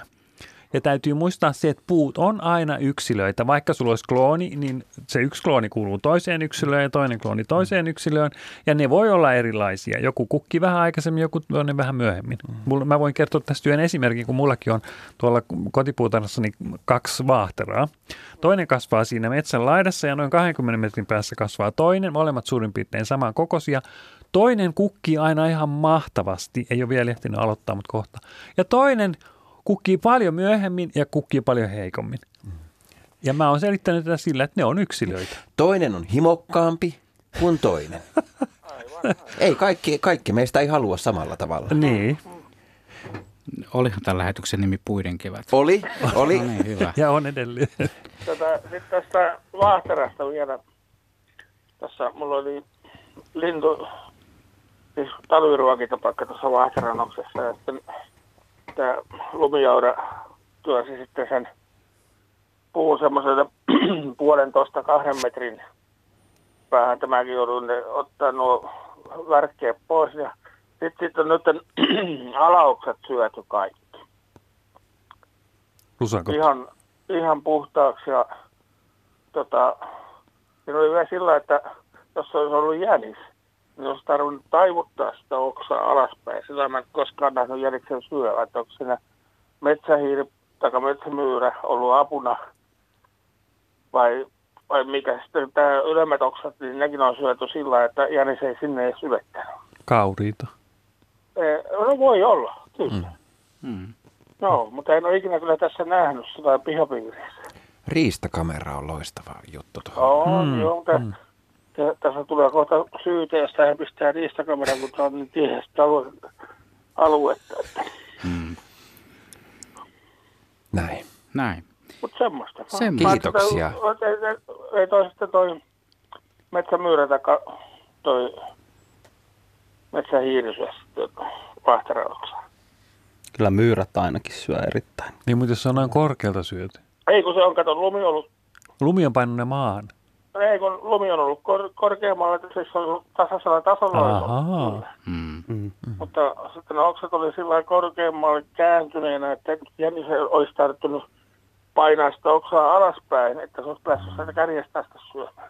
My- myyrät on ainakin erittäin taitavia kiipeilijöitä. Mä itse, Joo, joo, mä i- oon katsellut tuota. Joo, ite, ite nähnyt, kun tommosia yhden, yhden toisen vaahteralajin tuota, niin, järeempiä runkoja pitkin ne kiipes sinne, Joo, missä oli tuoreempaa tavaraa, kun ei niitä paksukuorisia Ei kohtia halua syödä. Niin, joo, niin ne kiipes niitä pitkin sinne ylemmäs ja jopa siis City Kanit täällä Helsingissä niin kiipeilee puissa saadakseen Aa, nuorempia joo. osia. Että. Kiitoksia veli Mutta tästä. kiitos, tämä oli ihan mielenkiintoista. Nimenomaan. Joo, kiitos. Meillä on jo seuraava soittaja sitten odottamassa omaa vuoroaan ja meillä on 15 minuuttia lähetysaikaa jäljellä tällä kertaa tätä puiden kevätohjelmaa. Meillä on yhteys Turkuun, siellä on Pauli. No joo, täällä on. Terve, terve. Terve, terve. Mielenkiinnolla kuuntelin äsken ja tuli sama mieleen kuin toimittajallekin, että oliko se puusta kysymys vai mistä, mutta se ei nyt liity tähän. Tota, mä kysyn semmoista kuin tammi. Me ollaan tuossa tässä Satavan keskustassa liikutaan ja siellä on tammia ja me ollaan kerätty sitten niin kuin oraville niitä terhoja. Viime kesä oli semmoinen, että ei ollut samalla reitillä, niin ei ollut yhdessäkään puussa, mutta sitten toisella puolella eri paikassa oli taas terhoja, mutta onko tässä joku rytmi tuommoisilla puilla, että ne, ne tuottaa niitä joskus ja joskus ei tuota ollenkaan.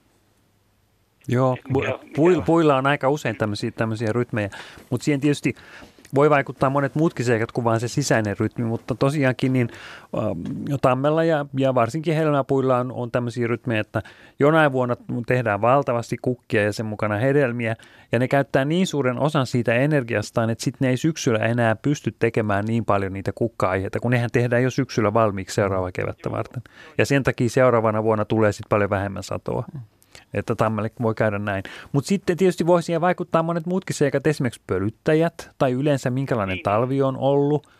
Ja taas se edellinen kesäkin vaikuttaa hirveän paljon siihen, että jos on ollut huono kesä, on ollut kuiva tai kylmä, niin, niin ne ei ole pystyneet, niin ne fotosynteesi ei toiminut niin tehokkaasti, että ne olisi pystyneet mm. tekemään niitä uusia kukkasilmoja sitten syksyllä. Mm. Et hyvin monet seikat, mutta nyt, nythän meillä on ollut esimerkiksi viime kesä oli aivan upea, että oli ehkä vähän paikatellen kuivaa, mutta kuitenkin aurinko oli reilusti ja monet hedelmäpuut varmaan on toimineet tosi tehokkaasti. Mm. Kyllä. Joo. Tässä istuskelee ja kattelee maisemaa ja lämmintä on yli 20 ja Ai, ai, ai, ai, ai. pähkinä tuossa lykkää pientä lehteä ja tämmöistä. Että tota, joo, mutta en mä nyt kuluta aikaa sen enempää. Toi tuli selväksi ja ihan mielenkiintoista ja kiitos ohjelmasta ja tulee kuunneltua teidän luonto-ohjelmia kyllä ihan aktiivisesti. Kiitos Pauli, Pauli. kanavalla. No niin. Moi moi. Joo, kiitti hei. Markku laittoi meille kysymyksen. Mökillämme Perniössä on pylväskatajia, korkeus yli kaksi metriä. Niiden oksat ovat osin kuivuneet siten, että idän kautta pohjoispuolen neulaset ovat ruskeita. Voiko niille tehdä mitään? Pylväskatajille. No tällä hetkellä, jos niistä on neulaset kuivunut, niin ei niille voi tehdä mitään. Voihan niitä vähän ravistella, että ne neulaset putoisi, että ne ei ole niin surkean näköisiä, mutta ei, ei niitä saada kyllä vihertymään. Mutta toivottavasti ei nyt sitten leviä sen enempää. Katajahan on ollut pikkasen ongelmallinen tässä, koska meillä on nyt ollut, ollut aika poikkeuksellisia kesiä ja nyt on semmoinen ikävä sienitauti, jonka nimeä mä en jaksa nyt muistaa. Se on joku katajan kariste, joka saattaa tappaa kokonaisia isoja katajia. Mm. Se, se on monin paikoin ollut nyt tässä, tässä pari viime vuoden aikana niin hankala. Mutta jos tässä nyt on vain joku oksa kuollut, niin ei se varmaan silloin ole tämä sienitauti. Ainakin voi toivoa.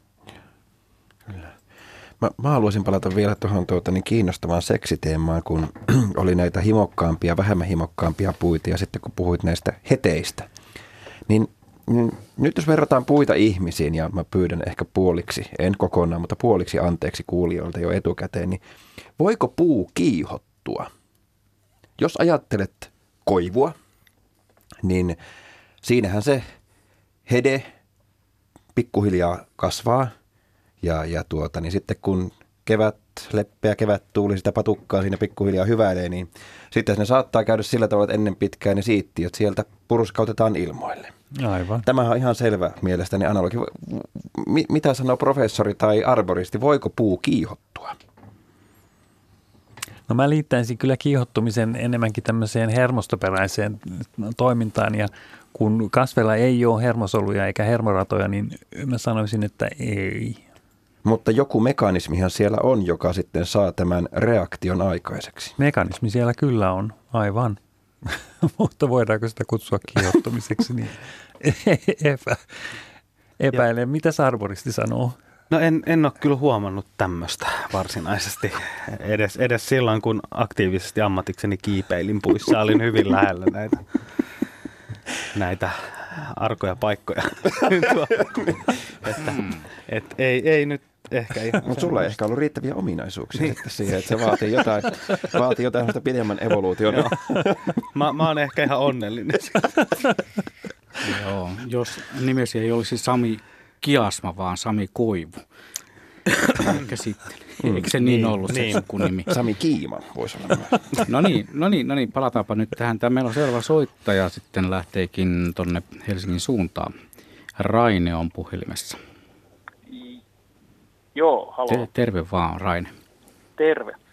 Tota, tämmöistä, äh, tota, olisin niin kysynyt tämmöisen havainnon perään, että onko sitä sen tarkemmin niin kuin havaintoa varsinaisesti sitten enempää mitattu. Eli keväällä kun koivu, varmasti myös kaikki lehtipuut sen enempää varmaan, niin, tota, niin, niin koivun äh, nämä ihan ohuet oksat, nehän turpoo aika paljon ennen kuin, sitten, tota, ennen kuin tulee hiiren korvalle.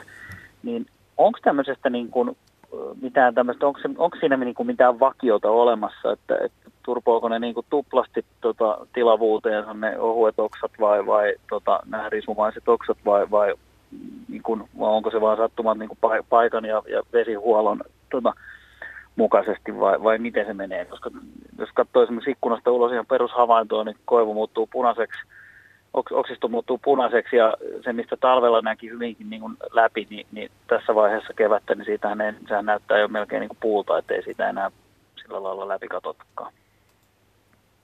Täällä nyökytellään. Joo, en, en osaa ihan sanoa siitä, että kuinka moninkertaiseksi ne, ne, ne ohuet oksat siitä paisuu, mutta, mutta siis sehän on totta, että se mahlavirtaus on ihan valtavan massiivinen ilmiö. Jos ajatellaan tuommoista isoa koivua, jonka runko on halkaseltaan vaikka puoli metriä, niin sieltähän lähtee valtava määrä liikkeelle vettä ja siihen liunneita organisia yhdisteitä ylös sinne versoon. Ja se kulkeutusnopeuskin on aika valtava ja se tosiaan puskee sinne kaikki, kaikki nämä nesteet sinne, sinne oksiin ja silmuihin ja ne saa siitä sitten sen kaiken ravinnon, minkä ne tarvitsee siihen kasvamiseensa. Että kyllä se on ihan totta, että se, siellä ne, ne oksat paisuu. Mm. Ja samalla, samalla niiden väri muuttuu. Että siellähän kyllä, kyllä tehdään kaiken näköisiä väriaineita, jotka toisaalta suojaa niitä, niitä solukoita voimakasta auringonvaloa vastaan ja niin edespäin. Että kaikkea tämmöistä muutosta on, siellä on, tapahtuu. Onko siis joku väri, joka nimenomaan toimii tämmöisen siis suojavärinä? Siis kasveilla on ihan yleis, yleisesti näitä antosyöniväriaineita, semmoisia äh, punaisia, joskus sinisiä väriaineita. Että ne on samat kuin esimerkiksi aiheuttaa monissa kukissa niiden terälehtien värit. Ja, ja näitä punaisia väriaineita on, on paljon esimerkiksi keväisissä lehdissä monilla kasvilajeilla. Ne suojaa niitä kehittyviä lehtiä sitä voimakasta auringonvaloa vastaan mm. ennen kuin niiden fotosynteesikoneisto on täysin valmis. Mm. Ja samaten me havaitaan, että, että jos lisätään vaikka UV-säteilyn määrää, niin kasvit lisää näiden suoja-aineiden määrää. Ja samaten, jos me annetaan vaikka rikkaruohamyrkkyä, niin jos ei se tapa näitä kasveja, niin ne aika usein tekee näitä erinäköisiä punaisia väriaineita. Ja me tiedetään, että ne toimii myös tämmöisenä antioksidantteina, suojaa hapettumista vastaan. Hmm. Ja tällaisia Joo. monimutkaisia asioita on, on näiden väriaineiden takana. Yes, kiitos tästä. Hyvä. Kiitoksia. Kiitoksia Kiitos. Raini. Ja me ollaan, jos ollaan onkin sukkelia poikia, kyllähän me ollaan tänään tunnuttu sitä olevan, niin otetaan vielä Vesilahdelta Timo mukaan lähetykseen. Tämä on varmasti tämän lähetyksen viimeinen soittaja. Terve Timo. No terve, terve. Tämmöinen olisi kysymys, kun tuommoinen reilu 20 vuotta sitten toin Tukholmasta tammenterhoja. Ei niistä olikin jokunen punatammenterho. Se on täällä päin kauhean harvinainen, kun mä en tiedä yhtään täällä päin sellaista. Nyt se on tuommoinen 7-8 metrinen puu. Tuottaa, on tuottanut nyt muutaman vuoden semmoisia terhoja, semmoisia ihmeen littanoita. Mä niitä on koittanut istuttaa ja tutuillekin. Kukaan ei ole saanut kasvamaan niitä. No nyt viime syksynä tuli kolme kappaletta. semmoisia oikein pullukoita. Tässä ei ole tosiaan, siis mun tietääkseni 50 kilometrin säteellä just tätä puuta. Tavallisia tammia kyllä on, että tarvitsiiko tämmöinen punatammi jonkun tavalla toisen yksilönsä. Täällä on puhuttu kauniisti, olette puhunut tyttö- ja poikapuista. Mm. en tiedä, onko tämä kumpi, mutta tuota, tarvitseeko tämä tällainen vai riittääkö joku, että joku tavallinen tammikuta siitä pölyä nyt kuitenkin tässä le- leijailee, mutta tämä on tosiaan ainoa täällä päin. Niin punatammihan, punatammihan ei, siinä ei erikseen tyttö- ja poikapuita, vaan siinä on sam- Aha, molemmat okay. sukupuolet samassa puussa. Mm. Jaha. Että ne, se pystyy tekemään sekä, sekä näitä emikukkia että heteitä ja siitepölyhiukkasia. Mutta aika monet luonnonlajit kyllä vaatii sen ristipölytyksen, että vaikka ne itse tekeekin siitepölyä, ne ei useimmiten hedelmöitä sitä omaa omaa itseään. Niin. niin. Jännityksellä odotan, mä oon istuttanut tuohon ja odotan kovasti sieltä, että tuleeko sieltä Joo. mitään, että tosiaan mutta jos se tosiaan punatamme kasva 50 kilometrin säteellä, niin en usko, että sieltä siitepöly on, on eksynyt Juu, niin kaukaa. Tiedä. Kyllähän me tiedetään, että suomalaisen kuusen ja koivun siitepöly lentää pitkiä matkoja, mutta kyllä, kyllähän sitä on tutkittukin tuolla entisessä Metlassa nykyisessä Lukessa, niin. että ku, kuinka pitkälle se siitepöly voi lentää, niin se voi lentää, siis kilometrejä, se voi lentää satoja kilometriä, mutta jos ruvetaan laskemaan sitä, että kuinka suuri osa niistä puista on pölyttynyt sen jonkun läheisen kuusen pölyllä, niin kyllähän se on hyvin suuri osa. Mutta ristipölytys on kuitenkin siinä tapauksessa tapahtunut. Okay. Mutta mä uskoisin, että tässä kyllä on itsepölytys tapahtunut. Eihän sekään ole mikään semmoinen uh, seikka, joka olisi niin kuin sataprosenttisesti sitä tai sataprosenttisesti tätä. Että sä oot nyt saanut sitten muutaman terhon sieltä, joka on itsepölytteinen. Eli siis se on mahdollista, että se on siis pölyttänyt ihan itse itsensä myös. Kyllä on mahdollista. Se on kanssa jotenkin hämmentävä hienoa. Hyvä, kiitoksia Timo tästä soitosta ja Tämä oli tämän lähetyksen viimeinen soitto sitten. Nyy. Nyy. Mitä tämä tarkoittaa, että näin vähän annetaan aikaa puista puhua ja keväästä? Mä luulen, että se tarkoittaa sitä, että me tulemme palaamaan tähän aiheeseen varmasti myös jatkossakin. Hei muuten, ennen kuin mennään ihan loppusuoralle, niin kun tuossa jossain kohtaa kysyttiin, puhuttiin siitä, että, että voiko tällaisen puun adoptoida itselleen, niin kuuntelemme Minna heitti idean – Hei, olen monesti miettinyt, että voisin myydä pienestä metsästäni jonkin puun sellaiselle, jolla ei ole mahdollisuutta ostaa esimerkiksi isompaa aluetta. En vain ole keksinyt, miten löytäisin sellaisen ottajan, ostajan. Voisin vaikka lähettää kuvia puusta ostajalle eri vuoden aikoina.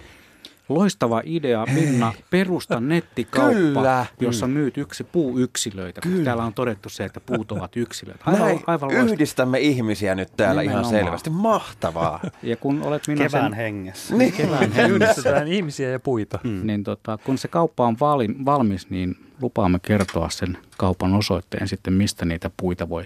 Olisiko se sitten osta oma puu.fi tai joku tällainen. Idea on ihan vapaa. Saa käyttää. Saa käyttää. Kolme minuuttia ja kello on 20. Mä haluaisin tähän loppuun vielä sanoa, kun tuossa alkupuolella lähetystä puhuttiin juuri, tai vähän tunnusteltiin sitä, että voiko puu olla elävä, ja me ajattelemme toki, että se voi olla elävä, mutta mä olen jotenkin itse henkilökohtaisesti näitä puita ajatellut sille, että just, että ne on paljon enemmän kuin semmoisia tyhmiä mutikoita, mitkä ku, ikään kuin ei ymmärrä yhtään mitään, mitä siinä ympärillä tapahtuu. Niin mulle semmoinen varsin käänteen tekevä ajatus oli, oli se, että kun mä aloinkin miettimään, että miten joku voi olla niin kyvykäs, että se säilyy hengissä vaan pysymällä paikallaan.